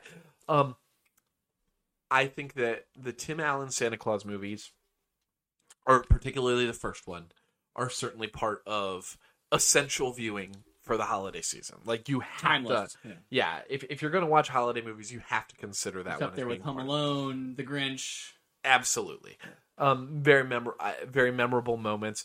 I'll even say plain milk is fine. Sometimes like there's quotable stuff. Right. It, I heard a clatter. I'll say that every once in a while. I heard a clatter. Um, it's great. That kid is adorable. I forget his name. I want to call him Max, but it's not Max, is it? Yeah, he looks like Max from Liar Liar. He looks like a Max. Yeah. yeah, that's right. Every, every every Charlie is his name. Charlie Charlie. Yeah. I feel like every But- kid from a from a, A you know, 1990s movie 90s with movie. a. Yeah. goofy movie. they all get the same haircut, the same color hair. They're the same age roughly. Very They're always disappointed in their father, They're all but be. interchangeable. Yeah. well, there was really a moment where that was like the storyline in the '90s, Yeah. like borderline. Not Where not the parents are father. divorced or separated, Yep, and there's a young boy who's roughly eight or nine. and the father is very preoccupied with his job. Yes. and whatever complicating factor of the story is going to interfere with his high profile job or with him getting promoted within his industry. Yes. I'm too busy for this for this nonsense. But now this complicating factor has made it so that he cannot be preoccupied by his job Right. because you have to deal he, with this. he either becomes thing. Santa Claus or he, his son wishes that he can't tell can't tell a lie anymore. a lot of parallels between the Santa Claus and Liar Liar. And there's probably other movies uh, from that same era that we can be Yes. like, yeah, oh, that's also that. Uh-huh. Um, But also, Max is a common name in Christmas movies. Like, well, I don't know common, but Max is the name of the dog from The Grinch too. Yeah, So you've also got the Christmas connotation. You've got the father-son connotation. was divorce just starting to like become a thing in the 90s? I think more so. I mean, I, I think it was still a thing before that, but I think it was becoming more common. Like, like the, was the that divorce rates were rising? W- yeah, was there because now nowadays everybody knows like there's like above fifty percent divorce rate or whatever. Was the escalation of that happening during the nineties? Because I feel like that was quite a It was be- it was becoming relatable enough where it was worth putting in movies. yeah, absolutely. Because uh, we go back to Mrs. Doubtfire. That movie all revolves around like Yeah. like lots of movies from that era revolve around recently fractured families. And dads trying to still see their kids. Single dads trying to see their kids. Is- Can we think of other ones? I, I Oh, mean, man. for sure those three, and Yeah. and I'll, I'll ponder it when I'm not, you know, Yeah. when I'm not It'll come talking up about- later, yeah. I'm sure we'll think of more, but, But we'll we'll put a pin in that throughout this the show. and single dads doing their best is a real '90s movie, '90s movie Not, thing. not single dads, separated dads doing their best. Well, yeah, single, Yeah. single fathers. Well, single. I think there's a slight difference. Like single father implies the mother's not around. Oh, okay, I see what you're saying. Yeah. Yeah, the yeah, they're co-parenting or, or shared custody kind Yeah. of a situation. Yeah, or, you're or right. fighting over custody or whatever. Yeah. I get what you're saying. Yeah. Um other than that, I'm trying to think of strong opinions that I have about that movie. I like the way that the elves are pr- I love the way that the elves are handled in that in that they're kind of like a, an, a real operation. They're not just like silly silly creatures who are just making toys and eating sugar plums like that they've got like a strike force Yeah. right when when when tim allen gets in jail it's like they have like elves that are like navy seals coming Yeah. in to, to take care of business and um that you know bernard is like i'm the down to business elf He's the keep- like there's a manager The COO. Yeah. exactly and and you know even um what's his name in elf uh the cot- the guy is like you're not a cotton headed ninny muffin cotton headed ninny muggins hard to say um ming ming ming ming Yeah. is his name uh yeah he's the boss but he's kind of just like a silly little elf like everybody else when it comes down to it um Bernard means business. bernard is a no nonsense elf He does. He shows. He shows Tim Allen the contract, the whole like fine print thing. He also oh sorry. Go ahead. That was it. I apologize. Um, the the little like Polynesian girl elf that makes the hot cocoa that Yeah. she's like I'm hundreds of years old or whatever. That first of all, Tim Allen seems way too interested in that little child. Regardless, not Tim Allen, Scott Calvin. oh yeah. But but you know what? She's not a minor. But when I was a kid, and that wouldn't wouldn't have been a weird thing to say. I had a crush on that little elf. I I, I was like, Well, she's probably about our age. Well, She she's could- probably a little she- older. She, hmm. probably is a little older. Hmm. I, I would guess that. David, what year? Let's guess. Let's guess. What year did the Santa Claus come out? 1992, maybe. That's a, that's a great guess. Okay. Do I, you know I the couldn't. answer? Nope. I'm gonna look it up. Okay. I couldn't. I couldn't disagree with what you're saying. I think 1992 is a good guess. I'm gonna say 94. Okay. All right. We'll Now we're gonna here. look it up. Here we So go. we're gonna find out how much older or younger. Oh, that's a good follow up question. Yeah, Yeah. it's gonna be tough to look her up. I think I, I think she's gonna be older than us, especially Slightly. since I think it came. We're, we're both born in '91. And she was probably about 11 or 12. That, yeah, that so actress. she's probably a decade older than us. the Santa least. Claus came out in 1994. Oh man! Even still, she's got at least eight years older than us. Yeah, exactly. Do you know what that character's name was I off the top of your head? But um, I bet if you Googled the cast, you would recognize her. Was she? I bet she Judy? Was she Judy? Yeah, she was Judy. She was Judy. She didn't act in anything else. That was her one role, huh? Yeah, um, or not in. I guess she was in bit parts and like she was like a one episode person in Fresh Prince and Ally McBeal. She, did was the, like- she did the one episode circuit. You know, She was like a background actress. 1985, so she would be about six years older. Okay, than us. so she's six years older. Okay. Yeah. All right. Well, hey, there's. there's But you hope. know what? I was I was about her uh, when I was a little kid. She married? Did you did you say? well, yeah, I gotta know now. Is she available? Hey, Elf Judy, what's your situation? I mean, I know you're single and ready to mingle. yeah, no, get after it. So, what's what are uh, what are your thoughts on that, Dave? So I like you. I've only seen the second and third one once, maybe twice, but the first one a million times.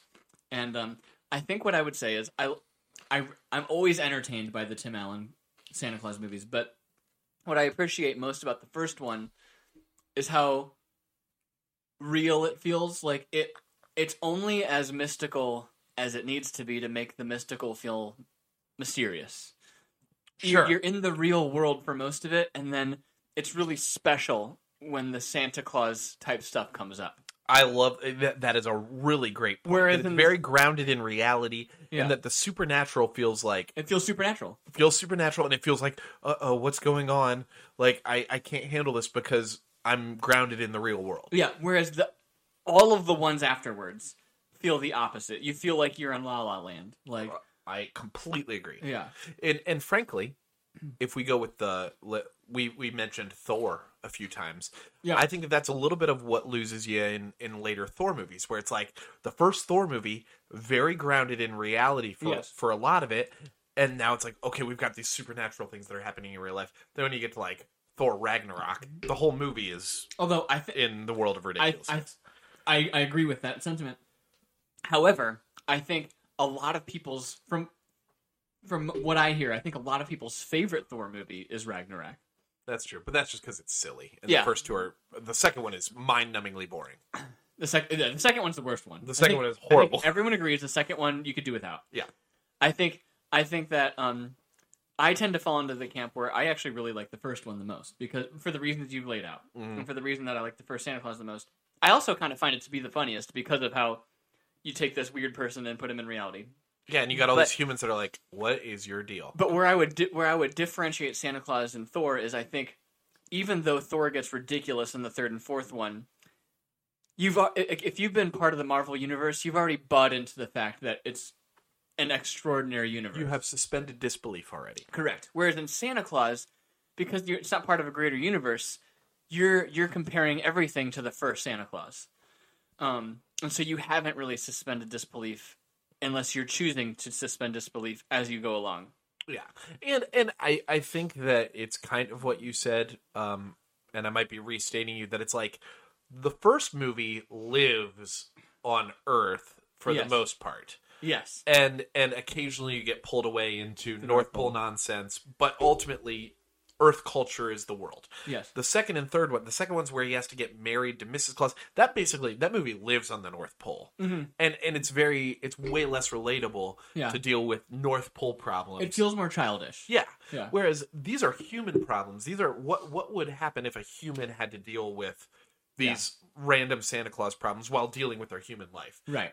At the second one, he's adopted life in the North Pole. Right. He's not really dealing with human problems anymore. So Right. it's less relatable. Yeah. And and to be fair, you can't really be upset that they went that direction because the reality is he is Santa Claus now. Yeah, sure. Yeah. so like it makes sense that they would do that. It just if you're saying what was the reason why the first one was so great, well, you why. lose a little bit of that when you move into the second and third one. Now, Agreed. the third one, you do introduce Martin Short, who is Yeah. a fantastic comedy actor. Wonderful. And so I, I have a difficult time disliking Martin Short in anything. Yep. That being said, the movie itself just doesn't hold a candle to the first, in my opinion. In my opinion. Yeah. No, I agree. It, it's not like like I saw it and I don't feel the desire to watch it again. Sure. Have you seen the show on Disney Plus? The new I Same am question? unaware of it. Actually, I didn't became know it aware of it. Okay. I, I became aware of it three minutes ago when I typed the Santa Claus into? IMDb You ju- and think- saw TV series 2022. It just came yeah, and I think even the second se- there's a second season now. I haven't seen any of it to be clear, so I, Is Tim Allen in it? he is. Oh, okay, It's his cool. it's that universe. yeah. It's in the SCU. it's in the Tim Allen, the Scott Calvin universe. yes, exactly. Uh, but um, yeah, I haven't watched it yet. But I, I think because of the, the the second and third Santa Claus movies, I assume that the TV show is probably going to feel more like those than the first one. So I'm not. But you like- have not watched it. I don't feel the strong urge to. But I, pro- I mean, I would watch it if like someone wanted to. If you found out that that elf girl was was in Judy it. was in it. If yeah. Judy was in it. But see, they couldn't bring. That's the thing. You can't bring. Maybe they did. they have but, to get new kids. Yeah. yeah. you can't bring David Krumholtz back into that because he's gonna be he's gonna be a middle aged man, and those elves don't age. The way they portray elves in that universe They're timelessly kids. is right? they are kids. Yeah. So you have to always get new actors as elves. Yeah, you can't let them age. Yeah. Is Bernard in the second one? I forget. There are answers to these questions. We're going to use Google to find this out. So while you're doing that, I think one of my favorite moments in the first Santa Claus movie is when Tim Allen thought that the real Santa Claus who fell off his roof was like some imp, like, and he's like, like an invader. yeah, he's out naked somewhere. that was definitely that was definitely one of those jokes that I think like as a kid you're like that's funny but you don't think about the fact that it's like okay if you were a homeowner and you heard like something on your roof you'd be like uh I got to invest should I be getting a gun Yeah, exactly. uh, David Krumholtz did play Bernard in the second one Gotcha. and and Neil Judge Reinhold He was in the second one too. he was in the second one too Nice. he looks bad He did not age his well? IMDb Let me see picture looks looks rough Oh yeah, how old is he now though? He's probably he's probably an old fellow. Let's Yeah, I see. mean, Judge Reinhold. He has my same birthday. May what? Twenty May first. twenty first. So I don't know what year. It does that's weird that it doesn't say what year he was born on um He's self conscious about his age. but did you know Judge Reinhold was in uh he was in the Santa Claus, but he was also in Gremlins, which is a Christmas that's one of those like quote unquote Christmas movies like Die Hard where it's like It takes place during Christmas. it takes place during Christmas, but It it's not really a Christmas movie. It doesn't really have a Christmas moral. Also, interestingly, this is really down the rabbit hole, but uh, Phoebe Cates, the only celebrity who has my same last name that I'm aware of, and Judge Reinhold are both in uh, Gremlins and Fast Times at Ridgemont High Interesting. as like kind of having a crush on each other people in both. Um, so I, I found that interesting. I didn't realize that until very recently. I watched Gremlins again. You might be very extended families with this Phoebe. Yeah, I I I uh, I hope not. I hope not because she's a babe. I hope I'm not related Would to her. remove it from the table. Let's take that off the table. I really hope she is not my third cousin. you know, if you that is an interesting point. Like, I wonder if this has ever happened. I'm sure it's happened before, where someone has the same last name as someone else they're interested in romantically, but they're actually not related, Uh, and then they get married. They don't really. Neither of them have to change their last name. well, okay, that's not where I thought that that thought was going to end. Okay, where do you It, think that thought it was arrived at a different station. Okay, what Um, station were you I thought at? you were going to say like you can't do a 23andMe. If you if you marry somebody who has your same last name, you need to just be like, we are not doing ancestry checks at all, because because we're already married. The sh- the hay is in the barn, so to speak. yeah. W- would you? I mean, if you are fourth or fifth cousins, like, okay, let's hypothetically.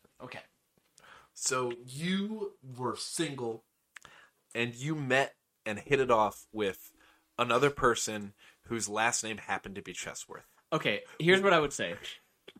My name is not common enough for me to feel comfortable with that. Well, mine isn't either. Yeah. So you met another Chesworth. Yeah. Okay. It would be strange. But but you know you're not from here. The, the the likelihood that you have any close blood relationship would be very thin, W- very very slim odds. Would you say we need to investigate our potential? Do, are we related before we move on to any next level? Getting married, getting getting serious about a relationship would would that be a prerequisite? Would you say I don't want to know, I like you, and I, and I don't want to find out? I think Would you that not care? I would have a hard time believing that she wouldn't want to find out. Can I say for a second, David? This is why I love this podcast. Slash, I love our. Con- this is an iconic situation of these are the conversations we have, and that when we have a topic, anything can happen. We are talking about the Santa Claus, and it has become. If you were dating somebody with your same last name, would you would you check the ancestry to make how sure that there's no ancestry happening? Ancestry to ancestry. Yeah, how did we get to this point? Phoebe Cates. Phoebe. Oh yeah, she. Okay. Who's a babe? who's a babe, and um, she shares your last name. She Got it. shares my last name, and I hope I'm I- not related to her. I have. I'm 99% sure that this mysterious female who shares my last name. I feel like, even if in the beginning I was in a little bit of denial, like I don't need to know, like I feel like she would get there before me and be like, "We need to check," or at some point I'd be like, "Man, I really should have checked." You know, I feel like at some point But would would, come up. you, would you? you- Would you rather know or not know? gosh, I feel, because again because my name is so rare, I feel like at least in the United States it is. Maybe in I mean it's an English name. Maybe in England it's incredibly common. And um but I think that would lead me to want to know. Whereas like if I my last name was like Smith or Johnson, you know, You'd be like, ah, I would be like everyone's got that name. Sure. Yeah. So you would you would probably look this up while dating. I would. I think I would be suspicious. Like I would be like, man, I should. Really What would out." be the threshold? What would be the threshold Like, for we need what to would break be the up? distance? So- like, so, like okay. the, the remove like the fourth, fifth cousin type thing. David Chesworth. Yeah. You you met Lucia Chesworth, and you did. You're like, all right, we need to do 23andMe. Like, let's just do it. We we both know that we need to find Isn't out. there like a legal thing too? Like legally, at like third cousin or something, it's okay. I Well, don't know. no, it, see, exactly. Yeah, I think that I think that beyond Like second cousins might be legal too, but no, no, we can leave legality in there. Le- legality, we can say that the law still is the law. You definitely can't marry a first cousin. Yeah, I think weird. second cousins might be legal. Maybe it's maybe it's different state by state. I'm talking out my butt. I don't know for sure. Yeah. We could look this up. We don't have a producer. All right. let's just let's just continue to talk out our butts. So But you're asking me? I'm asking you this: at what level? Okay, ask me this. you find out that you are fourth cousins. That means that your great grandparents were cousins, were first cousins. That'd be fourth cousins, right? First cousins means So uh, we share a great great grandparent. first cousins means we're cousins. Second cousins means our parents are cousins. Third cousins means our grandparents are cousins. Fourth cousins would be our great grandparents are cousins. Exactly right. We share a great great grandparent. Would you break up over that if it were the same situation?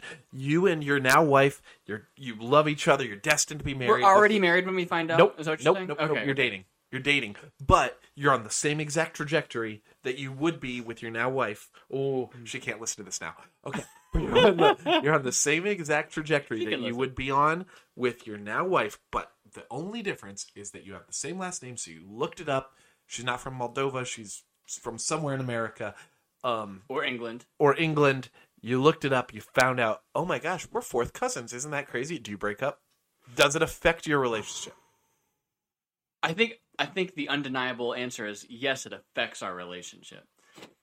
Positive. I mean, I don't know that it affects it negatively enough. your kids wouldn't be messed up because of it. That's far. no, that's far no. enough The, the genetic problem doesn't. We have enough genetic diversity to avoid that problem. Yeah.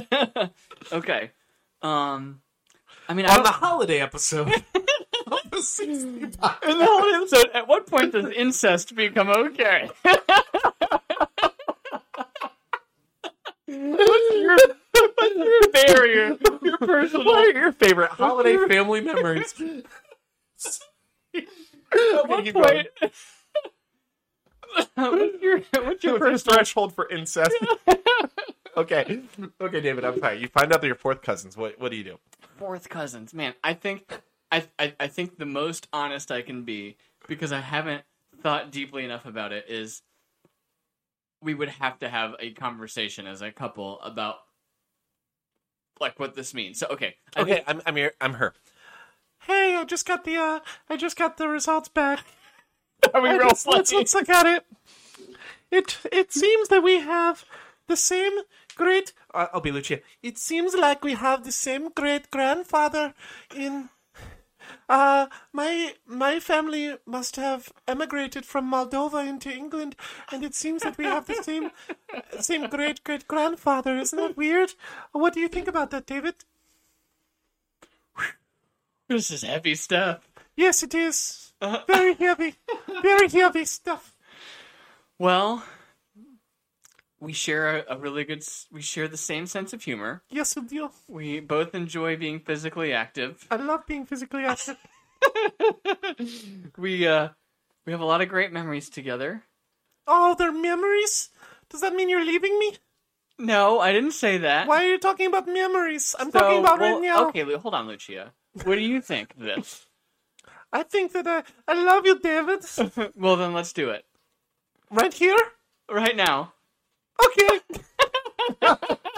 All right, so you would stay with her. Uh, I guess in, You- you would stay together. That's how it played out. Yeah, Did you like my Lucia impression? that was. I, I thought she was in the room. I couldn't tell the difference. Like I was like, does Lucia have a beard? Where where did uh, did you did you just channel my wife? I couldn't tell if that was a Moldovan accent or a Hungarian accent. no, the Hungarian accent would be. David, I uh, I just got uh, your the result uh, of our of our ancestry.com. We are fourth cousin. Well, if that was her accent, I would be a clear yes. it wouldn't even need to be a discussion. she sounded like a 90 year old Japanese man. so, David, um, do you have any additional thoughts about the Santa Claus? Well, I think the conversation we took was a very natural one and a very common one that most people probably have. And I think I'll, because it's so relatable, I think we should leave it at that. All right, All right. Let's do one more topic, and then we'll go into debate club. Okay, sounds good.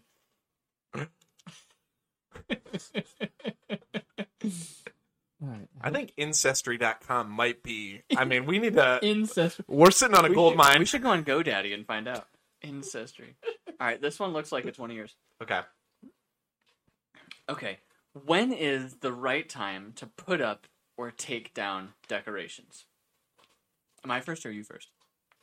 You're first. You you whoever Oh, that's pulls it. All right. Well, in our family, me and Lucia, who just to clarify is not my fourth cousin. but she's so awesome that if she was my fourth cousin and if she was okay with it, You we would would stay still be together. Yeah, for Okay. sure. Um, she's gonna be so weirded out by that. she's gonna be like, "You guys Yeah. are idiots." I still like you, even Yeah. if, even if uh, you. By the way, if you listen to like, um, Lucia is in every episode. She's the one who says, "You guys are dumb." That's true. At the beginning of, She is, of that's every her. episode, that's her voice. Yeah. She is, yeah. So, okay, well, in our family, be- so in Moldova, they are Russian Orthodox, or at least in my my wife's family, that they are Russian Orthodox, which means that they have a different calendar for when Christmas is. Okay. Christmas is in January 10th, I think. I, I might have that exact date wrong, but it's in January. So in our family, the right time to take down decorations is mid-January because we we keep up our decorations until the Orthodox Christmas is over.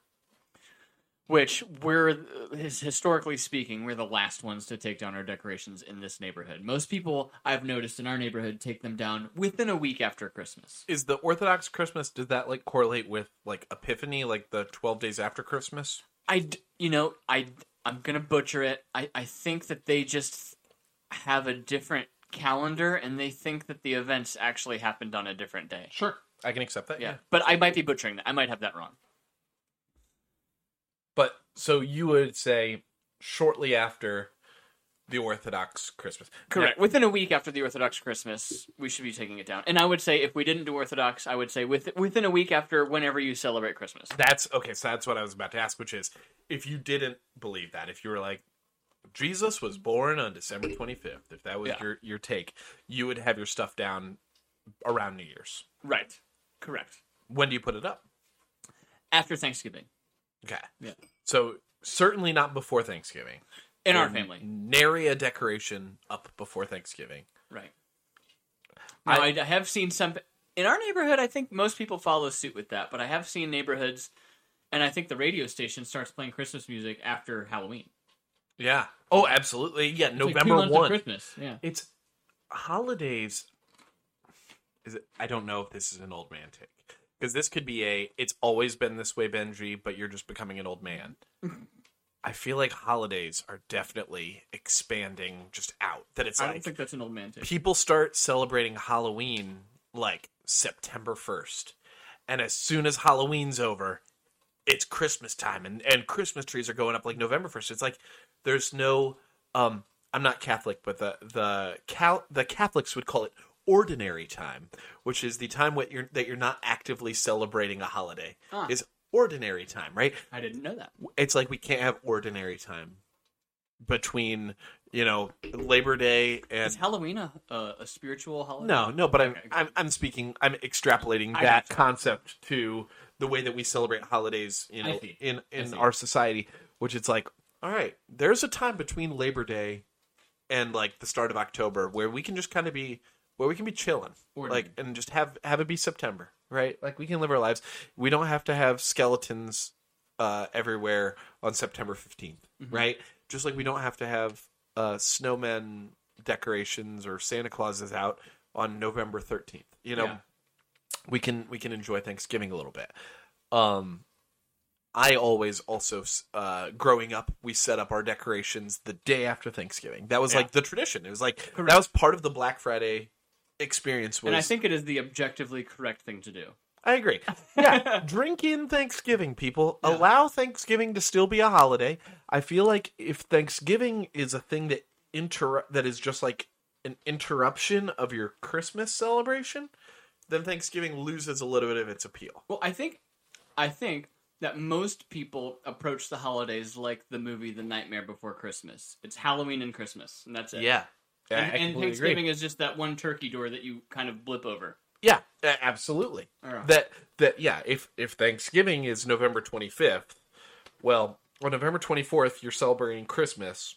You're taking a break from celebrating Christmas for one day to celebrate Thanksgiving.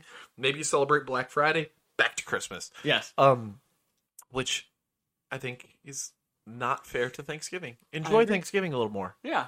Enjoy the run up to You know what's interesting is ha- I feel like Halloween and Christmas are the most like dragged out holidays. and the most different holidays. and completely like there's like no one's like all right it's june 1st let's start getting ready for the 4th of july it's patriotic season, everyone. exactly Who's got your red, white, and blue Yeah, out? Time to watch a patriotic movie. Do we want to watch a patriotic movie? right, that's Let's right. watch Independence Day on June seventeenth. That's a great point. yeah. halloween and christmas i guess became the most commercial but i mean they're great holidays i mean i can't blame them for becoming that because they're really great holidays Yeah, absolutely. For very different reasons. Yeah. I think I think that Halloween is the Christmas of non-family holidays. yes that's true it's really about friends and Yep. costumes and being goofy and going out Debauchery, even for some. That that it's like it's the I can be an adult and not feel bad about it. Yeah. And and Christmas is kind of the I can be a kid and not feel bad about it. That's a really good perspective. I never thought of it that way. I, I never have either, but Yeah. this is why we Until talk. this exact This is why we have conversations. Yeah, Yeah, I love that. yeah. Cool. And, uh, yeah, and, and I mean, coincidentally, those are probably two of my favorite holidays too. So I fall into that cliche, but I do think that it's overkill to start celebrating Christmas right after Halloween. I completely agree. It kind of takes away some of the excitement. I think yeah. you start, you get to the point where you're like, all right, I'm sick of this. Did you have any specific setting up holiday decorations traditions when you were growing up with your family? The the, tr- the Christmas tree. So we would all like, my mom would do most of the indoor stuff. My dad would do most of the outdoor stuff. Um, but with, when it came to the Christmas tree, we would all go. We would do a real life live tree. Mm. At least you know, growing up from like being four years old to eighteen years old, and when my siblings were there, we would do a real tree. Um, and we would go pick out a tree together.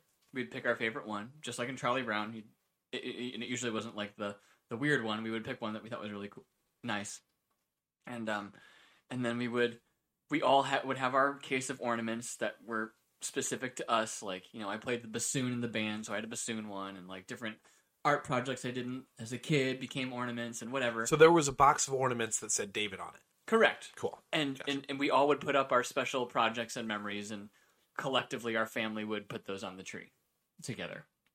And then, um, this isn't really part of like a decoration, but we would all, but part of like a family tradition is on Christmas Eve we would open up one present, and then the rest of the presents would be on Christmas Day, and Santa would come on Christmas Day. New presents would appear, and um, um, and then we would watch. Now the Christmas Eve present, those were not purported to be from Santa. Those would have been like these are family presents. They were they were dad presents. actually the Christmas Eve presents were always from the family pets. Oh, and they were always they were always holiday pajamas that we would put on that night and, and wear the next day. fantastic! That was steal that idea. If you're listening, Yeah. steal that idea. What a great idea! Uh, it, it was perfect. In, in fact, it became a like in my earlier childhood, it was like just like pick any present that's already under the tree, and then like it became more formal. Probably when I was like 10, from ten to eighteen. From that was my age is when it that tradition started. Which is wonderful. We'd put cookies and carrot cookies out for Santa, carrots and celery out for the reindeer, and um, and we would watch the cartoon Grinch, the original cartoon, Yeah. not, not the Benedict Cumberbatch one, the old one that was like twenty minutes. Um, and There's the, there's kind of a there's kind of a major one in between those two. the Jim Carrey one. It's weird that But you that's not a cartoon weird one. that that wasn't the one you said. Oh, I I Yeah. get what you're saying. yeah, The cartoon one that is not the C. I I'm with you. yeah, yeah, yeah, yeah, yeah. Sorry. The Jim Carrey one's my favorite one to watch. I, I just I, I love Jim Carrey. I like his work. It's just a really long one. So like the the cartoon, the old cartoon one is also a great one, and um, it captures the essence of it. And that was only like a half hour long. It's a low time commitment. Yeah, and we would put we would drink eggnog and have like some sort of dessert, and then we would go to bed. And um, when I was really little, I may have already mentioned this in a prior podcast when we talked about holiday traditions as one of the topics. Like we were talking about mystical creatures and stuff. Sure. But my siblings didn't want me to find out about. Oh, they were all on board. They were all on board, and then the were plane. secret Did I tell you about the airplane with the red light? Yep. And they would, then yeah, would okay. look out the window. Hey, David. There's Santa's. Yeah, it really Rudolph. Okay, cool. So, Yeah. anyways, that was a long roundabout way of saying. If you want to hear the story, go back to episode two. yeah, episode two I or believe. three, no two. I think it was episode two that we talked about holiday mascots. I think You so. don't get to hear it here. You have to go back and listen. That's right. So, anyways, I guess if I were to, the most specific answer to your question is ornaments on the tree. What's yours? what was my question? What were there any traditional de- holiday decorations you did as a family? I didn't. I, I answered your question, and then I answered questions you didn't ask. I forgot what my question was. That point. So we had a very. Um, when I look back on it, it seems very structured, but in real time, it did not feel like. It didn't feel like we were on a schedule. But I will say, it was very much tradition that uh, every uh, Black Friday, you know, day after Thanksgiving, would be our setting up Christmas decorations day. I would say from you know from the ages that I was cognizant, we'll say you know four or five till going to college. I would say you know out of those thirteen years, we probably did it this way. Eleven out of the thirteen years um, was that we would set up our Christmas tree, and we had you know a variety of non Christmas tree interior decorations. I know that we had like holiday themed Muppets and stuffed animals that were the cat the cast of Rudolph the Red-Nosed Reindeer that we had set on the mantle, and you know just various interior interior Christmas decorations that anyone in the family could set up. Also Christmas tree and ornaments. Um, and we'd always do that like probably around 4 or 5 p.m. on the day after Christmas. I think that of those 11 years, probably 9 of them we used we had an artificial tree that we used the same one every year, but there were times that we used a real tree. Um I, I think in my later teen years we started doing Real. a real Christmas tree. Um but we would It's always more work. it is a lot more work and you know you have to vacuum up the uh, vacuum Yeah. up the You needles and water it and water it to make sure that you're not going to burn your house down because of it. Uh, but we would always order Best of Fasta Pizza. This podcast sponsored by Best of Fasta Pizza in Mansfield, Ohio. Um, we would order we have a lot of sponsors. We're very Abs- popular. we're- yeah, we're making we're making that money. Um, but we would get Best of Fasta Pizza, and we would get Jones Potato Chips, a Mansfield, Ohio institution, and um, Chip Dip. And we'd set up TV trays, and so we would once we set up all of the decorations, the reward was we would get we'd have pizza, chips and dip, two liter bottles of Coca Cola. These are all like vivid memories that I have yeah. and we would sit down and we would watch Christmas Vacation every single year. Christmas Vacation was the movie that, That accompanied movie. that was your where you would watch the cartoon Grinch, we would watch Christmas Vacation. So every year it was a guarantee that we watched Christmas Vacation as a family. And I think it's nice that families have something like that. Absolutely. I, I think it was great. I think it was a wonderful tradition. And my mom would always there there's the scene where Clark is really upset and he goes on a tirade with curse words. There is an F word in that movie, even though it's PG 13. And my mom would manually bleep everything with her mouth. She, he's such a brainless, beepless. And like, my mom would be going beep, beep, beep with her voice throughout to try to censor that part for the children so that we could watch That's a this committed PG. mother. It- yep, she knew she knew where to put the beeps.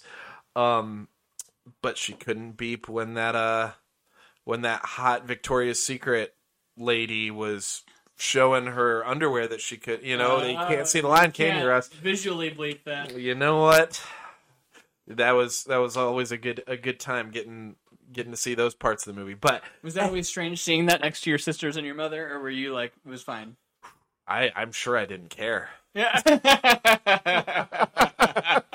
I love it. Uh, I'm a 13 year old boy. This is the height of You're this is like, the height of life right Amazing, here. yeah. Um, but yeah, we always watched that together, and I will say, exterior decorations were not as set in stone as to when we did that. That was generally based on like, oh, we've got a Saturday with warm weather in Ohio. This is a perfect time. Let's get out there and to, do it. to get on the roof. Would you help your dad or Yep. your mom or whoever? Yep. Uh, I would say in my younger age, I was probably the I move the ladder, you know, or like I do little things while dad is up on the ladder, you know. Um, and then I got to the point where I would be up on the ladder setting things up, or you know, there would be there would be more of a teamwork Yeah. at, at when I'm 15 or 16 years old, um, setting things up. Whereas it was like a, you know how you give little kids token jobs that Yeah. you could easily do your own on your own, but to make them feel like they're doing something, Yeah. it was probably more of that. Now, untangle this ball of wires kind of situation when I was younger. Now, both of us grew up in the Midwest. So, Yes. for my case, it was Illinois, you in Ohio. So, we both had snow, ample snow. Mm-hmm. Was building snowmen or snow forts a common thing in your. Oh, absolutely, but that wasn't a Christmas tradition because, at least, I mean, I'm sure it was. Our climates were probably very similar. Yeah.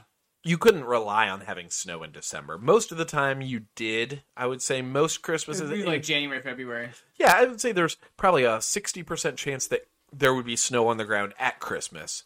But the time when you're actually going to have a volume of snow that you're making a snowman or a snow fort or whatever, that's a good That's point. a late January, early February kind of thing when you're getting 8 or 9 inches of snow that you can actually do something creative with it.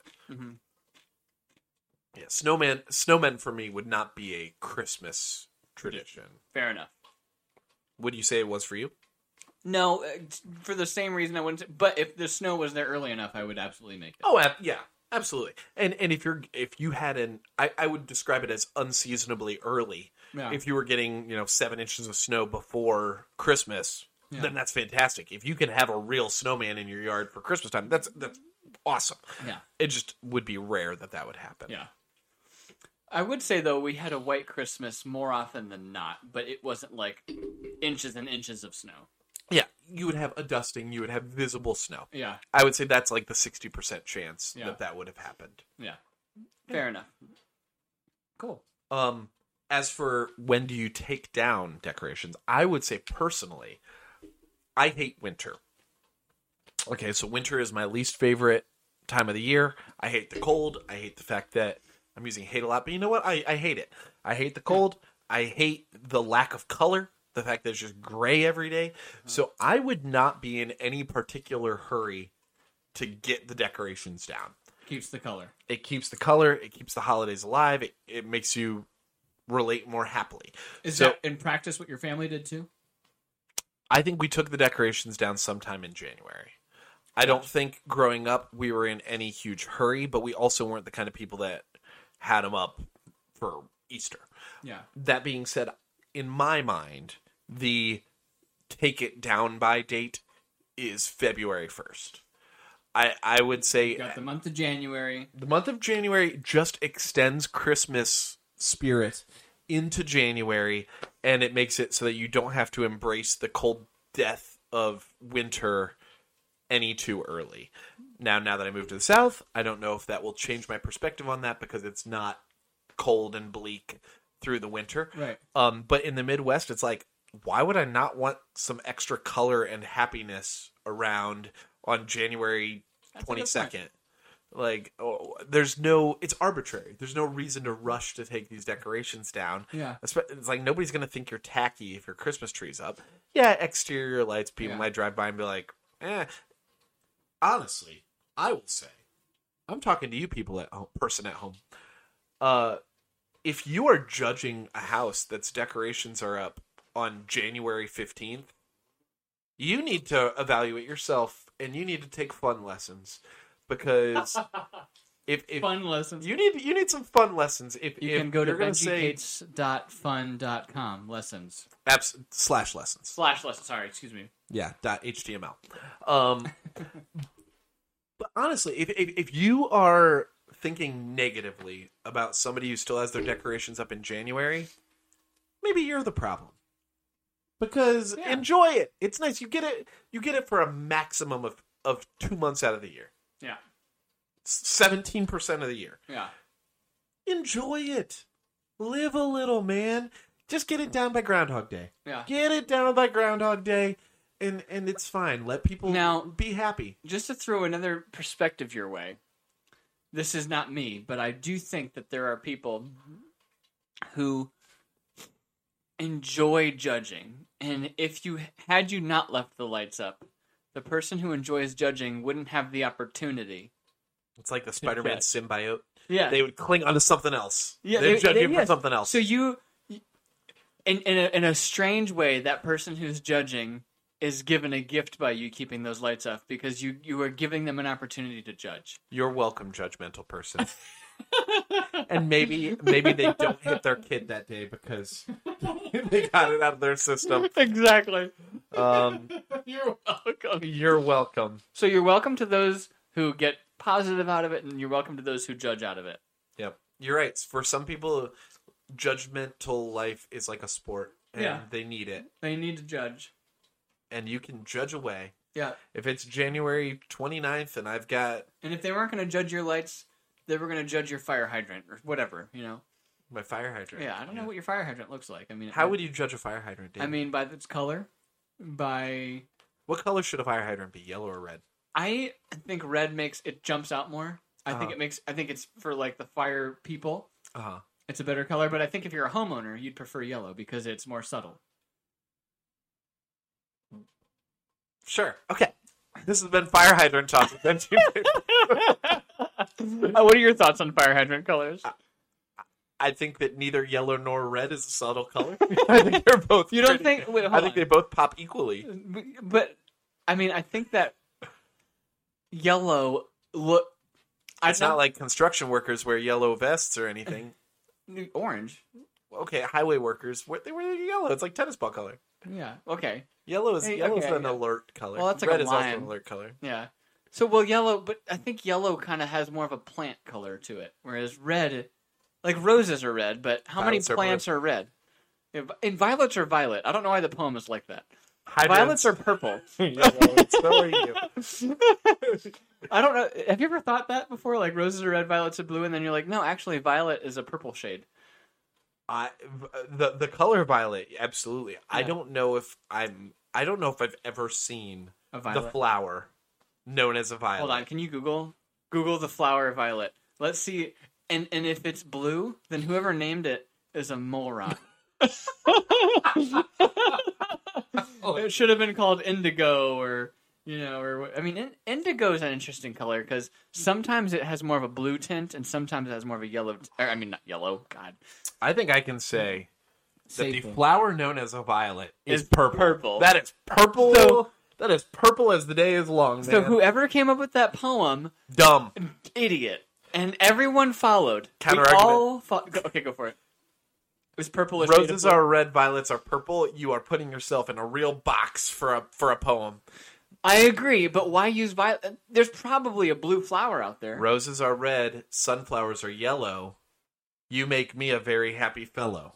See, hold on. Google blue flower. I'm sure a blue flower exists. Okay, well, you got to talk about something while we do this. Thing. All right, so I'm just saying. I was thinking about this recently.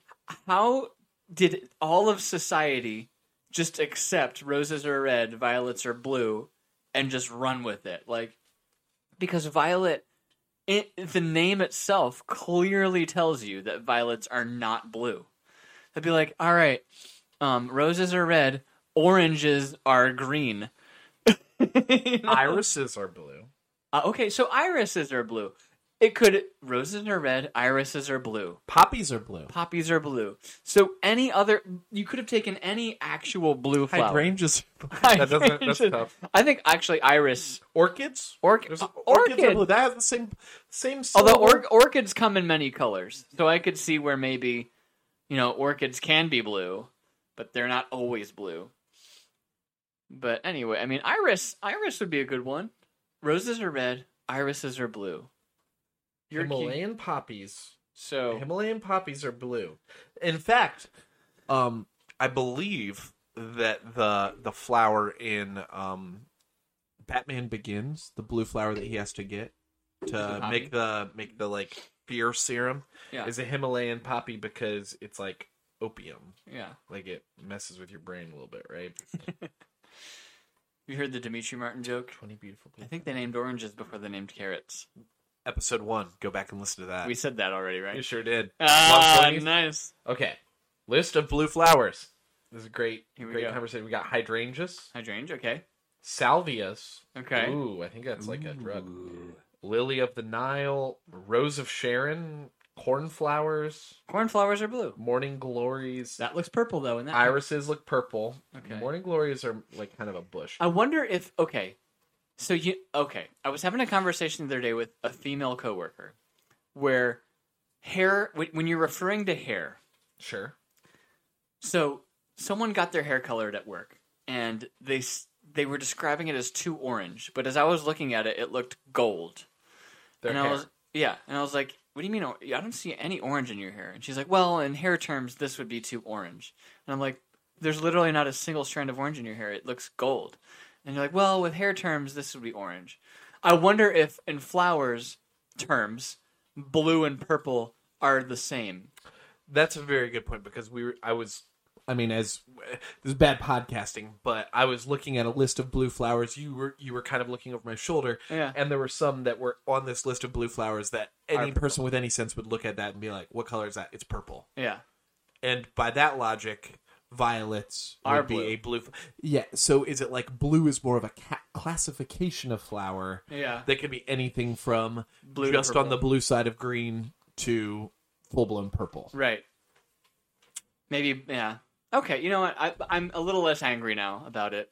It's like roses, or sorry, flowers are either red, blue, or yellow, However, and they fall into one of those. I'm a little less angry about it. However, I would be oh. inclined to think that whoever's classifying it would probably be a guy because I, I don't know if you've ever talked. detail. I don't know if you've ever talked to a girl about paint colors or any color. Like, like this room, I would describe the walls in this room as white. But when we were picking out paint colors, this was actually like misty snowflake blue or something. I don't, I don't know, but like, Lu, like Lucia would look at five different shades of white and tell me that none of them are white, and I would be like, those are all white. That's eggshell, bro. yeah, exactly. It's ivory. so I think that I'm less, little less angry about the Yeah, violets are men men live in a Crayola Yeah. 16 crayon box world where women may live in the 128 pack world where Yes. it's like we need cerulean and it's like no it's blue And the bro. fact that roses are red, violets are blue is probably a guy trying to sway a girl. It's it was probably a guy who said violets were blue. Do you think that there's an answer? Do you think anybody know. knows who wrote Roses Are Red? The very first person, but I'm surprised that the girlfriend or the wife of them did not just like correct him entirely and be like, "That's actually burgundy" or "That's actually whatever shade of purple." Um. 19, uh, 1590. Wow, fifty nine. Oh, it That- actually has an origin date. Okay. It, it is believed the origins of the po- the origins of the poem can be traced back as far as 1590 by Sir Edmund Spence. I knew it. It's a dude. it's a dude. It had to be a dude. There's dude. no way a girl would have said violets or blue. the attention to detail was not there. there were two colors for that man. There was red and blue. That was it. yeah I want to know what the lady looked like. I like. bet green was blue for him and yellow was red for him. I would bet you. What do you want to bet? I mean, We're there's, not going to find the answer. It is also not worth it's an researching. unfalsifiable answer, but I, I would. My, my instinct tells me if he thinks violets are blue, he thinks that green is also blue, and he thinks that orange is also red or yellow is also red. I agree. Yeah. That if he saw an orange chrysanthemum, he'd be like, the beautiful red flower. Yes, Yeah, he would, I'm with you. and any girl would be like, no, that, that's tangerine. Do you think that when he wrote that poem, you know, that poem that stood the test of time nearly, you know, a- a- around 450 years later, do you think that the woman that he gave that poem to at first was like, you're an idiot, violets are purple? Either there's only two plausible scenarios in my mind. Either she thought exactly what you just said, or she was colorblind. Blue flower, red thorns. Blue flower, red thorns. It's so much easier if I wasn't colorblind. Shrek. Shrek. So, do you have any other thoughts on what was that topic? Christmas decorations. When you should sum up. Do you have any other thoughts on Christmas decorations? Take them down by Groundhog Day. Don't be judgmental, unless you're just a judgmental person. Yeah, In which case, keep it to yourself. yeah, and just I think judgmental people get a, a, rise out of being judgy. So just keep it to yourself. Do it, but keep it to yourself and let others. If that's what you have to do, If that's what you got to do to be happy, but just don't drag other people. just down. don't drag others down. Yeah, Yeah. Because if drag if being judgy lifts you up, that was a gift from us to you that you were had the opportunity to be judgy. But know that being judgy towards others outwardly doesn't lift them up. and nobody's gonna like you for it. Exactly. So, I think that was our moral of our story. We could be a SpongeBob episode. If you need to judge, yeah. judge, but Keep it to yourself. but keep it to yourself. All right, All right, should we debate now? let's debate. Is this debate? All right. It is time for debate club. So, um, while he grabs the debate club hat, you, you- can be, you can. I'll flip Okay. the coin. Um, so here's how debate club works. We have two different debate topics. Usually, we do a debate topic that neither of us is aware of, that we pulled from the internet or pulled from a stack of Would You Rather. Are you reading it, David? Sorry. I didn't Bro, I actually didn't read it all the way through. I didn't read it all the way through. Dude. Okay, I picked it.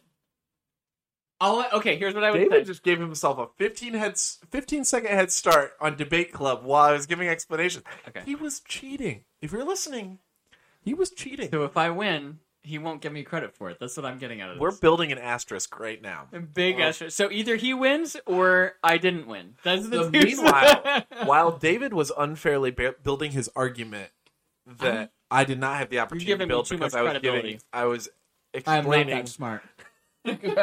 while I was explaining how debate club works, and David was on his phone researching the topic. Um, My phone is currently recording. So here's how debate club works. Okay. We have a topic that theoretically neither of us are well versed on, and even if you did look at it, one of us knows the topic that was created was created by one of the two of us this time because we wanted to have a holiday themed debate. yes. Now, what we don't know is who's going to be on which side. We've got a coin that is Turkish, apparently. We've got a Turkish coin here. We're going to Yeah. flip, and that's going to decide who is on which side of the argument. Um, and once we decide who's on which side of the argument, we're just going to have a knockdown, drag out debate about the topic. Our goal is to to be right. Yeah. So even if in our heart of hearts we don't agree with the side that we're given, we have to defend it, and our only objective is to convince you, the audience, that we are right and that I am right and he is wrong, or he is right and I'm wrong. But here's the thing: I'm right and he's wrong. Yeah. And see, he's already wrong. So I think he's off to a rough start. All right, so you drew you drew one from the I hat, drew one from and the I'm hat. guessing based on the fact that you had to read it that it was the one that I wrote. It was the one that you wrote. Okay. And I only saw half of it, so I don't even know what I'm comparing it to. David, for the pe- for the person at home, go ahead and read All right. read our debate topic. Debate Club. What is the better movie? Home Alone, or which is heads, or Home Alone Two, which is tails. Okay, Okay. Our debate topic is which is the better movie, Home Alone one or Home Alone two. I'm going to flip the coin. Okay. and whichever one it lands on is the side I'm going to take. okay. Okay, because that's how it just has to go. Okay. Um, I'm going to say the one that says. it just has to go that way. the side with the fish. Well, I mean, hell, there's no like flip a coin, call it in the air, heads or tails, Right. Right. right? So if it's the fish, it's heads. If it's the not fish, it's tails. All right. Okay. And uh, heads is Home Alone one. yes, heads is Home Alone one, tails is Home Alone All right, two. so flipping. I will be taking the tails side, which So is Home Alone two. You're okay. So I'm saying Home Alone one. You're saying Home Alone two. Would you like to start? Heads or tails? Okay, tails. It's heads. I'm going to allow you to start. Go ahead. All right. Well, I think I'm just going to start simply by saying that Home Alone 2 couldn't even exist without Home Alone 1. So, however good Home Alone 2 might be, it would only. If you remove Home Alone 1 from it, Home Alone 2 is nothing. So, I mean, so th- that's my starting point. Now, let me also say that Home Alone, the first one, is much more conceivably realistic. And so I think just the relatability to that is a much more plausible scenario, adds to the element of it being a, a better movie. But also, because it was such a good movie, it gave the opportunity for the second one to exist. So I think that's going to be my starting point. I'll save some other points for later, and I'll pass it on to you. What's your starting? What's your starting statement? Okay, well, without A New Hope, The Empire Strikes Back couldn't exist. I, I couldn't agree and, more. and without Batman Begins, The Dark Knight couldn't exist. So if we're gonna say sequels cannot be better than the original because they're a sequel, that's we, that's a nonsense argument. If a sequel is good, it can be better than the original. Sure, I, I will agree with the argument that it couldn't exist without the original, but that's I mean that's not uh, is it better or worse. Now I know that there is a long lineage of sequels that underperform the original or that are lame remakes of the original, whatever. Um, I don't think that that is the case with Home Alone 2. I think that Home Alone 2 kind of was the Pokemon evolution of Home Alone 1. that they said, like, hey, you liked what we had going on in Home Alone 1? Let's go ape with it in Home Alone 2. You liked um you liked the fact that these criminals are injured. Well, now they should be dead because we took this up to 11 with this one. We're electrocuting them and we are like completely brutalizing these guys. Home Alone 2 is just it's way more fun. Home Alone 1, I will agree, uh, lived a little bit more in reality, where Home Alone 2 was you had to suspend disbelief a little bit more. I agree. But I'm not watching it because of how realistic it is. Frankly, the first one is pretty unrealistic if you actually think about it anyway. So if we're going to live in a in a world where this kid can conceivably in 3 hours make this death trap of a house, he might as well make it crazy, which is the second one. Um also, the heartfeltness is much I, i'm jumping into arguments opening argument over now i'm going into go like it, go it. supporting arguments which is um kevin's relationship with the bird lady i think is a lot sweeter and and more wholesome than his relationship with the scary um Shovel Man. shovel man in the first one who looks like sigmund freud or whatever Yeah. um i i like the fact that you get to see uh that you get to see new york also the cameos in the second one are awesome you have cameos by tim curry cameos by rob schneider donald trump st- steps in for a moment in the second one um the lady from uh from beetlejuice in the addams family the red red haired lady not not catherine o'hara but the other red haired lady Catherine O'Hara is the mom. who, who also is in there, but she's in both. But she works at the hotel in the in the second one. That it's just kind of like you liked it. Well, now we made everything bigger and better, and now we're gonna get to run around in a toy store for a little bit. We're gonna get to see some New York sights, and Yeah. the second one is just it's just more fun. It's not as stressed out about the it's not as stressed out about the potential bad mm-hmm. that happens. But we get to also see Kevin play around in New York a little bit, which is a little bit more fun than just playing around his own house, right? So I think that the second one is a lot more fun. It's bigger, it's badder, it's better in every kind of way. Go ahead, David. So, just to be clear, I'm not I'm not saying that Home Alone Two is a bad movie. I I, think it's a, a wonderful movie. Um, uh, but the question is, which one is better? Sure. So I, I think that, and, and here's what I would agree with. Here's where I would agree with you. Both movies have a, a, a level of unrealistic. Like that probably wouldn't happen. However, in terms of like believing that something like that could happen, I think I think the viewer needs to be treated like like they're an intelligent viewer, right? Okay. The the second one kind of says to you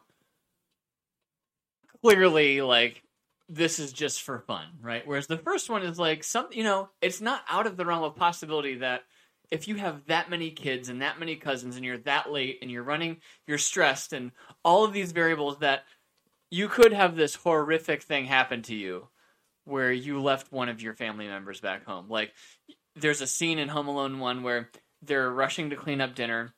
The dad is like he picks up a napkin and the napkin happens to have Kevin's ticket in it. He throws it in the garbage. And then when they're doing roll call, they're like they're rushing. They're trying, and he's like, "All right, we clearly passed out all the tickets. There's a lot of people, and and therefore, you know, like he's not gonna. It's not like he only has two or three kids to to to account for. I mean, Well, they're all there in the second one too. Sure, sure. However, and they do kind of address it in the second one.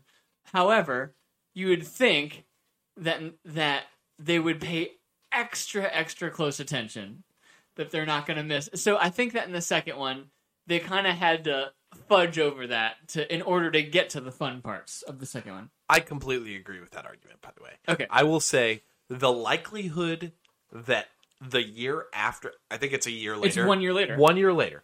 The likelihood that one year after leaving your child behind on a vacation, that that same child could be left behind is is zero. Yeah. That you are you are completely suspending disbelief to even think that the second one Yeah. has a plausible premise.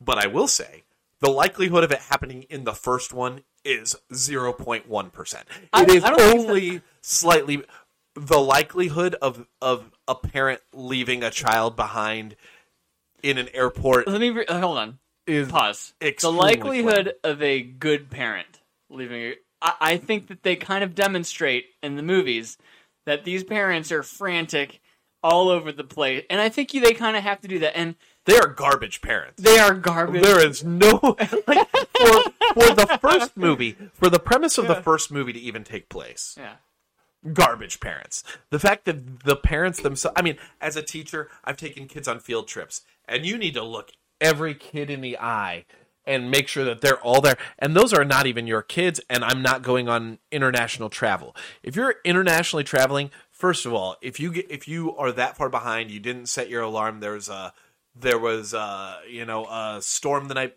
the night before that sets off all of the electricity. Somebody would have woken up and been like yo hey the electricity went out. Like somebody wait there's not a single person who wakes up at 6 a.m in that family that says yo the electricity went out. Everybody wait hey wake up. Whatever we'll put that aside. Right. these parents would have to at least account for their own children and say, hey, everybody figure out where your own kids are. We're not Right. going to do a head count of 12 kids or whatever it is. We're going to say, everybody figure out what's going on with your three or four children, Right. and then we'll get there. So the fact that that No, no, doesn't no. even happen in the first one, it makes makes the first one in in and of itself is completely to unbelievable. be to be clear, I'm not making the argument that the parents are good or that you know whatever. The the, the point that I'm making is the is yes, I think we're on the same page that parents equals garbage and that the mistake that they made most parents would never I mean, I don't think any parent would ever make that. But then the fact that they could possibly make that same exact mistake again, I think it really it tells you, it really invites you to suspend that belief. Okay, I, I'm, I guess what I'm saying is, Yeah. it's as though we're comparing Thor to Captain America. We're we're saying I'm saying that both premises are completely unbelievable, and and we're starting from a place where you're already starting. We're already saying that this is an unbelievable premise.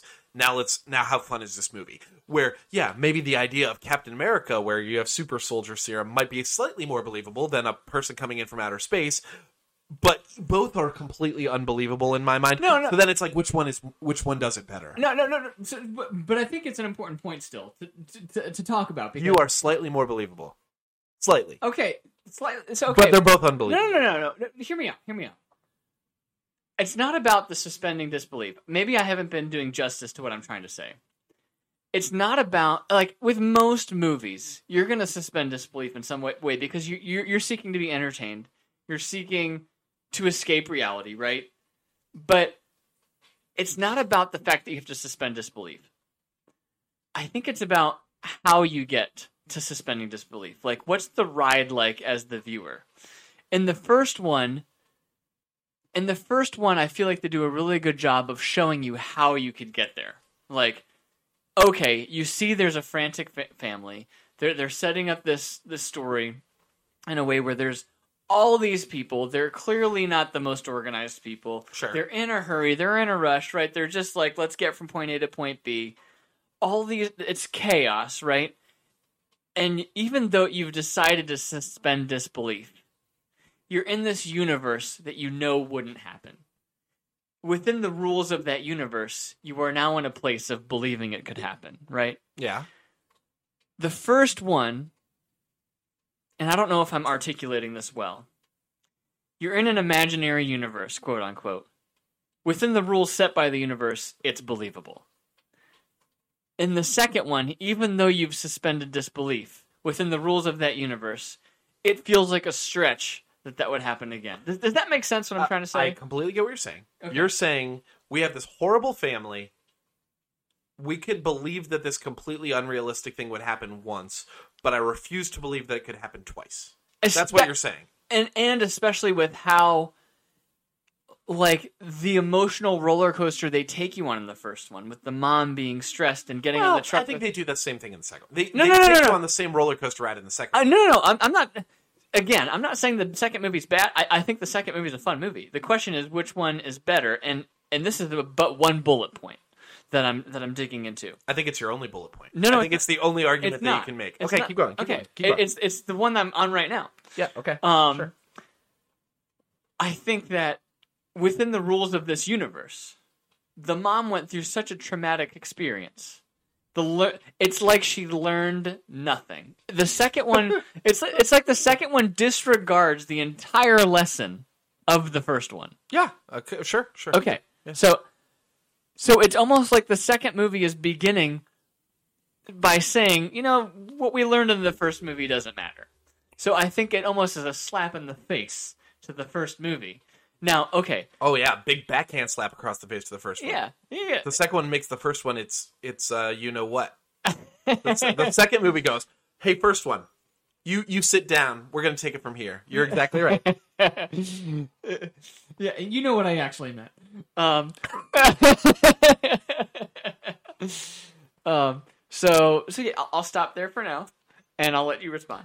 It sounds to me as though you are judging a roller coaster by the click click click click click click click click click click click up the hill. The click click click click click click click click click up the hill is not what anybody remembers about a roller coaster. It's not what anyone cares about about the roller coaster. You don't think it's the, anticipation matters? it's the once the roller coaster gets going, is it fun? Is this I think roller that's. coaster? I think they're fantastic? both important. To be clear, I think they're both important. I think that everything that happens before Kevin becoming home alone, Is better in the first one. it might be better in the first one, but it's not what we judge the movie by. That's okay. And, Here's and what I would say. you're you're really dwelling on No, no, no. the I- setup. I'm I'm I'm starting my argument on the setup, and I think we both agree that the before the Home Alone part of the Home Alone movies is better in the first one. but I think it's not even memorable in either. I I think that when when you if you said to somebody on the street, "Hey, you ever seen Home Alone?" They say, "Oh, I've seen it a dozen times. Of course, I love the movie Home Alone." And you say, "Okay, what's your favorite part?" Nobody is going to say, "Oh, when Buzz spilled milk on the tickets when they were eating, or when when Kevin spilled the milk on the tickets when they're eating pizza in the first scene." That's not that's not what anybody cares about. That's it's eh, when he all of the antics he does while he's home alone is the movie.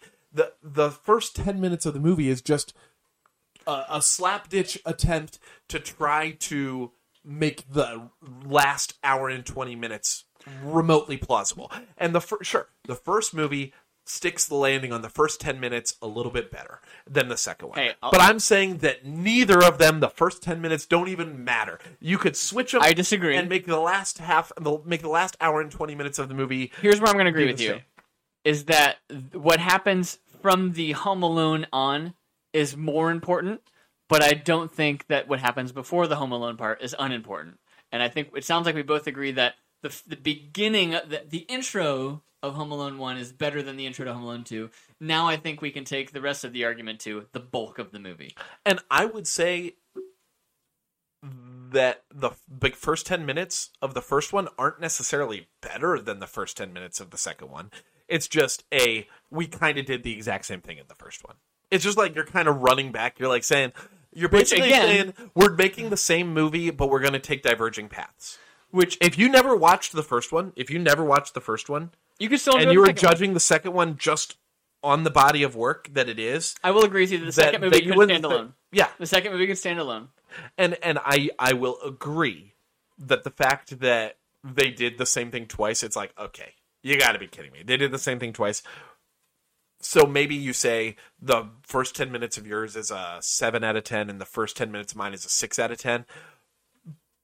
But that's gonna ch- once we start arguing about the body of the movie, it's like okay, well the second one is way more fun. Well, it's like oh, would you rather watch this kid have all of these experiences in in New York where he can go into toy stores and he can go to Central Park and he can go order pizza and he's in this in the Ritz hotel and is he again you have these amazing cameos by superstars in the second one and in the first one it's like he's just in his house. Oh, he ordered a pizza Well, you to can say house. anything with the tone like that and make it okay, well you you oh, can he's my- just he's just in like this like this abandoned hotel. What's the most exciting thing that what's the most exciting thing he does in the first movie other than setting up the booby traps for the for the criminals? Other than setting up the booby traps for the criminals, what is the most fun, exciting thing that happens in the first movie? Go. Oh, he steals the toothbrush. And there's this there's this there's this chase. I mean, you when you say other than That's than in the second one. No, no, it's in the first one. Go ahead, tell me about how in the first one he steals the toothbrush. Go ahead, walk me through that story. That's Yeah. from the second movie. No, it's actually from the first one. Whose toothbrush does he steal? He's at a convenience store Yeah, and he asks them in Central is Park, the- near Central Park. No, no, no, no. He's in Chi- he's in Chicago. We can I mean, you can Google it. Okay, keep going, He goes to the convenience I'm store. gonna look at the camera. Wait, Look at wait, the wait a second. confidence on this man. I just watched this movie recently. So he was in a convenience store and he said, "Is this toothbrush um uh a ADA approved. approved by the dental association or whatever?" Sure, and yeah. she goes, I-, "I don't know."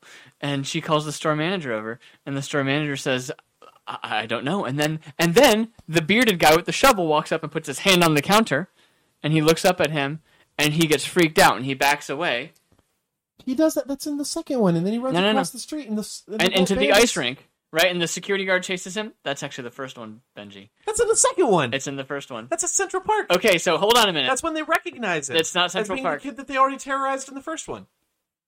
No, no, no. Okay, I think we need to Google this because that actually happened in the first one. Because the bearded guy It would the be sh- against the spirit. It would be against the spirit of the. no, no, no. I think because th- this is a, a clarifying point that we need answered because you believe it's in your movie, but it, it's actually in mine.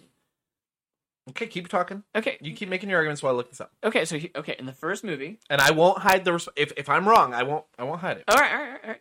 So, so in that one, th- there's a there's a there one of the workers at the store goes stop that guy, and a security guard chases him, and he runs through this ice rink, and the security guard slips on the ice rink, and then um yeah, and, and he escapes, and he steals a toothbrush, and and and then on his way back from that, that's when wh- wh- oh my, Harry and Marv are driving their van, and they almost run over him, and he walks to the side, and he goes, "Get home safe," and Marv smiles. Let me see the He gold sees the golden tooth, and that's when he get, he remembers the golden tooth from when he was in his house as a security guard, and he runs away. And he goes, "I don't like the way that he looked at me, Marv or Harry. I, I don't like the way he looked at me." He's like, "What do you mean?" So they follow him home, mm-hmm. and they see that he's they see that he's at that house, and they learn that he's home alone. He's home alone. He's home alone. It is in the first one. You win that. argument. You win that argument. so that is probably off the top. that was a Mandela effect in my brain. I'm I'm sorry. You you are correct on that. So off I thought for sure that was him running across the street towards Central Park, and that's when they're like, "Oh, that's the kid that we saw last year," and they chase him into Central Park. No, so what you're probably thinking is in the second one, because I, I also really like the second one. He's walking out of that store where he, that old guy with the turtle doves, Yeah, and the Toy Story. Yeah, yeah, the toy store, and he, and he bumps Duncan. into Harry and Marv, and that's when Harry and Marv say, "We remember what is he doing in New York?" yeah.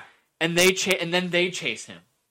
I think I've seen It- second one more recently than the Yeah. first one. I thought So that- the security guard doesn't chase him. Marv and Harry chase him, and then he screams really loud, and then they freak out, and you know. when in the movie, what's the what's the context of him needing to leave to get a toothbrush? Why did he need to get a toothbrush?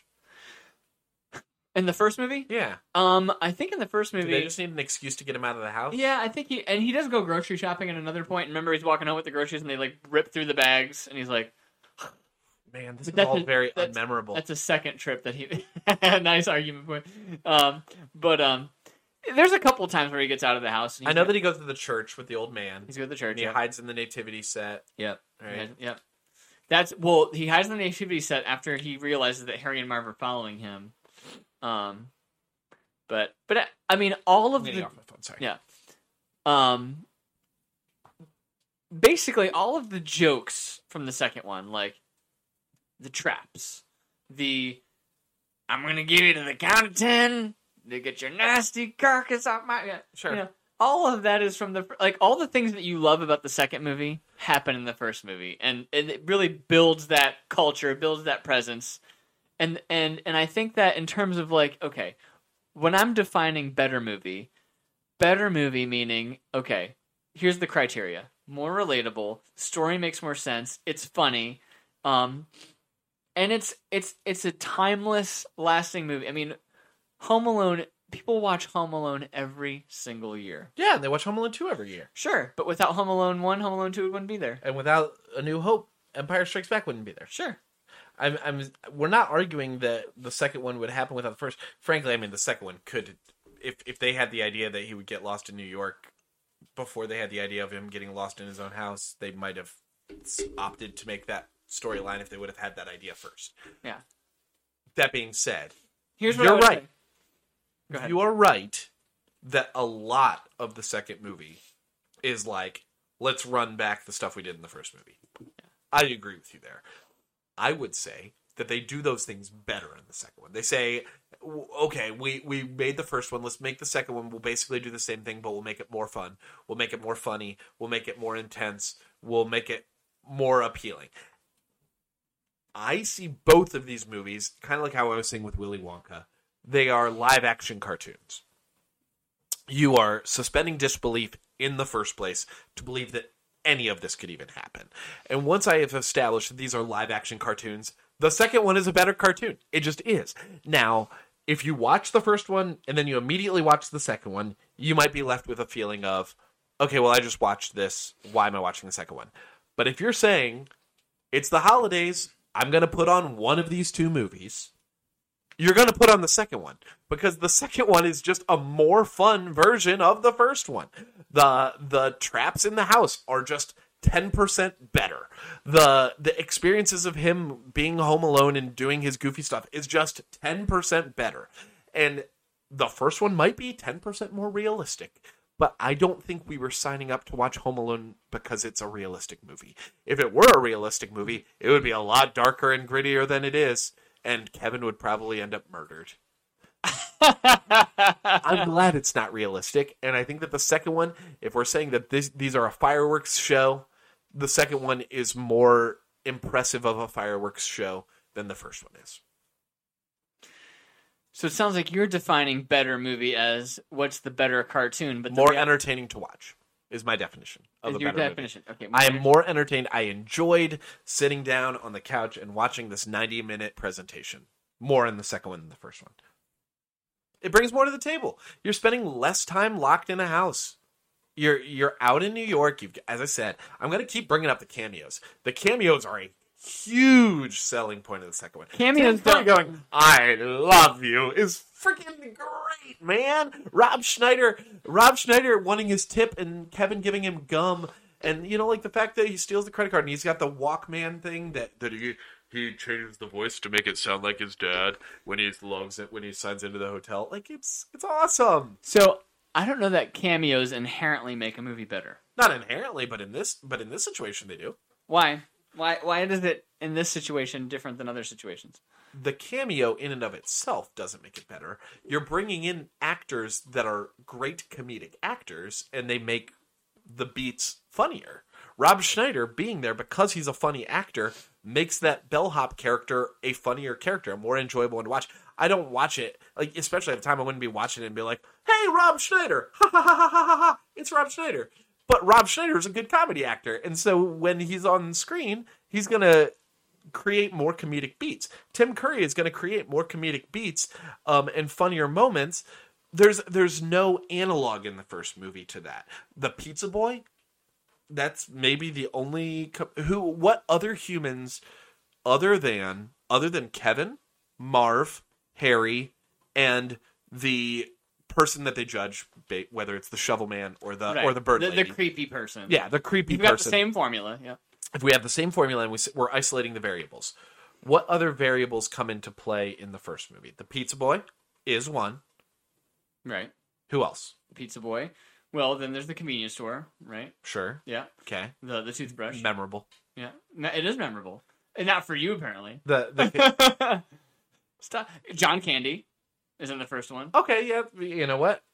Tip my hat to a John Candy. Yep. I, I do like a John Candy. Yep, I do like. I do. I, I will. I will concede when there's. I, I, just like you said, Home Alone Two is is a great movie. Home Alone One is also a great movie, and her riding home with the polka band is fun. Yeah, that It's was fun, right? But it's like five minutes of the movie. Yeah. Maybe. Yeah. Well, I mean, I guess if you were to add up the time, but be, I, but you I think end I'll- go ahead. I was just gonna say, I think a lot of people would be like, "Oh yeah, John Candy is in that movie." They wouldn't be like, "Home Alone is great because John Candy's in it." Yeah, and I don't think people would say Home Alone Two is great because Rob Schneider's in it. I I think, think they're they like, oh, would. oh yeah, I think. I think this Why might do be you think talking out my butt, you but I think talking that, out your butt. I think that more people would say Home Alone Two is great because Tim Curry is in it than would say Home Alone One is great because John Candy is in it. I don't think Home Alone One needs a cameo for it to be great. I think it's a bonus that it has a cameo of John Candy. Whereas the Home Alone Two, like if people are saying that, why are they saying that? Well, I mean, because it's because in Home Alone 2, he gets out of the house. So we get these opportunities to meet other people. And, But it shouldn't need to be great because there's a cameo in it. It should be great because it's a good movie. Well, it is a good movie, and it is great because Yeah, it's a good but movie. it- it's just less claustrophobic. And he gets out of the house, and he's going to meet these people. And these people that he runs into, they're not used as they're they're they didn't pull in star power just to be like, oh man, this movie sucks. We better bring in Tim Curry. But he runs into other people, and those people happen to be played by great comedic actors, and it makes it better. I mean, if you if you say I've got a movie that has Tim Curry and a movie that doesn't have Tim Curry, I'm going to pick the movie that has Tim Curry because Tim Curry's awesome. I don't think I don't think Tim Curry was a human prop, nor do I think Rob Schneider was a human prop. Donald Trump was a human prop. I will, Sure. Donald Trump was absolutely a human Yeah. prop in that movie. Yeah, absolutely. But but Tim Curry, Tim Tim Curry, Tim Curry, Rob Schneider, the lady from Beetlejuice, those are just like great actors that they brought in, just like John Candy. Right. They, they're they're great actors playing the role in the movie. Um, yeah, it's hard to argue against John Candy, but it's also hard to argue against Tim Curry. Yeah. They're great. So I don't I don't know that I have many other new arguments to bring, but I think my closing statement would be um, that the second one wouldn't be good without the premise of the first one. That, that's one bullet point. The second one being the the first one is a more granted granted that you're suspending disbelief in both of them within the rules of that universe that you're suspending disbelief in. The first one is more realistic. It's more believable. It's more like okay, th- that makes sense that this could happen. And and you know all the things that make the second one great that you've argued, the cameos, the memorable things outside of the house, like it also has those things. So I have. I'll I think that the, I'll pass it on to you sure. to have your closing statement. realism is mitigated in the second one. The ending, actually, even the even the beating up of the criminals, the idea that they're surviving in in both is pretty unrealistic. And and I agree that I think that they would survive what happens in the first one. And- Not that that's a good argument. That's a good movie, but I do think that they could survive what happened. Sure, First one. Uh, ne- but in neither of which are they making it past like the first two minutes of the torture that they're going through. I do think that that the the booby traps in the second one probably would have killed an actual person Yeah. more so than the first one would. The bricks and the electrocution. But I also think that as soon as they grab the flaming red hot door handle in the first one, the criminals are leaving and saying this is not worth our time. Yeah. That being said, if you They if we're fell actually that gonna- same trap again in the second one. if we're if we're going under the hood of these movies, the second one takes place in this abandoned shack where there's actually like holes to fall through in floors. There's actually power tools. There's actually stuff where it's like, okay, you could conceivably make a death trap out of this house that's in a complete renovation stage. Whereas it's like he's using toys and stuff Tarantulas. toys and tarantulas that happen. This tarantula that happens to be Ornaments. in the right place at the end. I don't think I don't think that the broken ornaments would mess with your feet the way that he acts. Then also, the idea that in the first one, all of this stuff happens, and then the next morning, the house is perfectly clean, with with no evidence that anything happened. A mere seven minutes with, or seven minutes, seven hours later, with a, a nine-year-old boy, is absolutely preposterous. Meanwhile, in the second one, there's no cleanup necessary. He bails from his aunt's house or whatever it is, where all of this chaos happened. He goes back to the Plaza Hotel, where Mr. Duncan has done all of the nice things to Mr. set. Duncan, that was his name. Yeah. Mr. Duncan has sent all the toys and the nice Christmas tree and all of that. So it is completely believable. Uh, in a world of unbelievable, it is much more believable to think he was in this hotel. He left this hotel to go to this ramshackled place that was under construction. And then after all of that happened, he went back to the hotel. It's nice, Mr. Duncan, who owns a toy store, sent them toys, and that's and that's where his family meets him. That is a much more believable ending than he just this house literally got torn to pieces. There was a flamethrower that went off inside the house and didn't set the curtains on fire. That's something that happened in the first one. If we're going to talk about unbelievable premises, Happened in the second flame- one too. okay, a f- I would believe that a flamethrower could go off in that under construction building, and it's not causing problems. The flamethrower was like inches from the door and the curtains, and doesn't catch anything on fire. Nonsense. But regardless, the movie ends in a hotel room that's completely separated from the chaos the night before. Where in the first one, the movie ends in the same house where all of that happened, and the parents were none the wiser. That is, I mean, that's nonsense. I mean, you can you can make that case all you want, but I think in the in, David, agree that that's nonsense. in the realm of if if we're taking okay, if if we're agreeing, the fact that you made that case tells me that you agree that realistic is an important criteria. I would would- say okay, that the hold first on, half of hold the- on. Okay. Okay, let, let me finish my thought. point, your point, let, let me finish my thought. Go ahead. The fact that you made that part of your argument tells me that you agree that realism is an important cri- piece of criteria, and I think anyone listening who's seen both movies can agree that the first movie overall is more realistic than the second movie. I would say that the first half of the first movie is more realistic, and the second half of the second movie is more. But we'll let the listeners decide. Yeah, I think that realism, i- the realism benefits of yours are mitigated by the realism benefits of the end of mine. We'll let the listeners decide. So, are we agreeing to disagree at this point? We're agreeing to disagree at this point. So, if you just watched this and uh, go watch Home Alone one and two yourself, Yeah. and watch them in either order. It doesn't matter. I watch agree. them in either order. watch them in either order. In fact, if you're trying to empirically prove which one of us you agree with more, it's probably better to flip a coin and decide which one you watch first, and Yeah. just decide which one you like more. I think more. that's fair. Yeah. Uh, Because I think if you watched Home Alone 2 before you watched Home Alone 1, you wouldn't think that it's as unrealistic of a premise. Because you'd be like, oh, they just left their kid. Well, I think the fact that the title of Home Alone 2 is Lost Home Alone 2, you would already know going into it that it takes place after Home Alone 1. Sure. Yeah. Sure. But the. If you watch them in sequence, and this can be an epilogue to whatever, if we watch them in sequence, you're going to be like, well, I just watched this. But if we're saying as standalone movies, which one is better? If I was only going to watch one of them during my holiday season, I would watch Home Alone 2. And I would watch Home fun. Alone 1. Agree to disagree. Agree to disagree. So tell us who you think had the most. And remember, um, you don't know what our actual opinions are because we had a side to take. It could very well be that we happen to get the side we agree with or not. But our job was to convince you that the side we had, we were right. Who do you think did a better job of making the argument?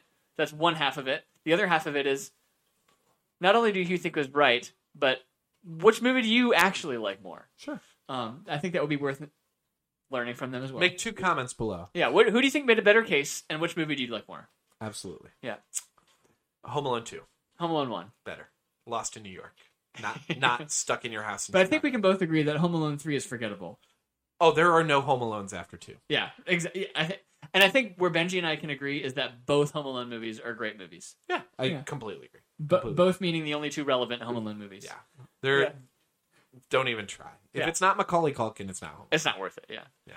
In fact, I would be interested in watching a Home Alone, a sequel where Macaulay Culkin is the parent. Oh, That would be an interest, and where he makes the same mistake that his parents. that would be equally equally unbelievable to Ridiculous, Home Alone right? too, right? exactly. but worth watching, I think. yeah. The idea that you would go on an international flight. And Marv and Harry are somehow still the right. Joe Pesci's still alive, right? I think so. Who's Is the there- other actor? Uh, uh bu- bu- bu- bu- bu- bu- bu- hold on. I know it. Daniel Stern. That would be. They're both still alive, I think. Yeah. Macaulay Culkin's still alive. Catherine O'Hara's still He's alive. got a star in Hollywood, I think. Macaulay Culkin. That's pretty. Oh yeah, and Catherine O'Hara was there with Yeah, him, I think, yeah, right? yeah. Is the dad? He's the he's the least prolific actor Yeah. of of the Of like the immediate families. Yeah. I, I don't know if he was there. I feel like the vast majority of the star power in Home Alone is still alive. How could they they they could get a reunion movie. They totally could. and people would watch But it? you, they, they would watch it. I wonder if, you know, like, um, like Dumb and Dumber, like, it's one of, like, it's one of those things where you don't want to dampen something by making a sequel and having it not live up. I think if you did a if you did another Home Alone movie that included Macaulay Culkin, It would do well. not only would it do well, what the way you would have to do it, you don't you you would bring in there would be another kid involved. There would have to be kids, maybe multiple kids, but it would have to be Macaulay Culkin and his whole family. Kevin and the whole family are in there Yeah. together dealing with the bandits. Yeah. Um or in whatever fish out of water scenario that they're home alone. But I think you you can't say Kevin is the deadbeat or Kevin is deadbeat parent. Kevin is the parent. He would have to be part of it. He would have to be part of everything. Yeah. Hey, I've been through this before with these guys. Let's all Maybe come up with a plan together. another level up, like a, a like a money heist thing. Like they're robbing a bank and he's like a hostage or something. Sure, and the whole Yeah. family is there and they have Yeah. to escape together. Yeah, I think they could do it. I think they could too. But I do think Kevin would have to be A the key role. the main person throughout it and the and the kids are more of it an would have appendage. Yeah, it would still have to be centered around. Kevin would. Yeah, I agree. Yeah, So is it New Line? Who who does the who did it? New Line, I think. New Line Cinemas. Yeah. So Whatever it was. If you're listening, New Make Line. it again. New Do Line it. Cinemas. if you're listening. Yeah. Are they still around? Home Alone Nine, featuring actual Macaulay Culkin. Yeah. I feel like you could get him. You could throw an amount of money at Macaulay Totally. Culkin that he would say yes he to. would do it. What has he done lately? Meth. Exactly. I think he's gotten his life together though. Yeah, I think, I think so. recently he's he's on the straight and narrow. I think so. He's got a family. I think. I still think he could be talked into doing it. I think he could. I think he would. and I think everybody And else. Catherine could. O'Hara could be in it. Yeah, The whole family. So anyway, it'll be a good cash grab. yeah. All right, So we'll call on that, that note, I think we we came to the conclusion that Home Alone is better than Home Alone Two. Home Alone Two is better So than Home Alone One. we'll let the audience decide. David, do you have any final thoughts in regards to uh to Christmas or the holiday season as a whole? Just Merry Christmas, Benji. Merry Christmas Merry to you Christmas too, to you, David. yeah. it, it has been a delight talking about our holiday traditions and and our holiday opinions throughout all of this. Uh, Likewise. regardless of our arguments about about Home Alone and which one's better. Regardless of me being right, you know. Well, I wish you.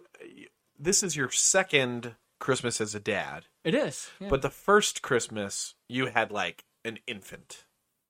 Right. So th- like I-, I like to say that like the like last year it was like we had a, a potato, Yeah, whereas like you were opening up Amelia's presents. yeah. This Um, year she'll be excited and have expressions, and be she can rip open p- wrapping paper on she'll have like somewhat of an understanding of what's happening. You got to be excited about that, right? Very excited. Yeah. E- even though it's like pretty much guaranteed she won't remember it like in a couple years, Sure, she'll be like interactive this year. exactly. Yeah. It, it- it doesn't matter if she's going to remember it. Yeah. She's I'll going to have more it. personality. Yeah. she'll still be excited in real time. Totally. Yeah. The pictures will still be will be much cuter this year than they were last year. Yeah, and but don't get me wrong. Like eh, last year was also very magical. It was amazing to be a dad, but Um, it's just going to be totally different this year. It'll be a good experience. Absolutely. Well, Well, thank you for that. Merry Christmas to you, David, and, Merry and Christmas, to your you. family, and I hope that you have a, a wonderful holiday. Likewise, I hope you do it too as well, Benji. Thank you very much. Well, listener, I hope that you enjoyed this holiday uh, festivity that we put together uh, today. Likewise, I think I think we did a good job. Yes. Yeah, we had the lights up and there's blue in the light, so I mean that's pretty good. So I think I think that's uh, I think that's it. That's jingle jingle. Merry Christmas to all, and to all a good night. And by the way, the blue is not indigo; It is violet. it's violet. Dang it! Yeah, it is. This is as blue as a violet. this is blue the violet. All right. Goodbye. Bye. Love you all. Love. Love you.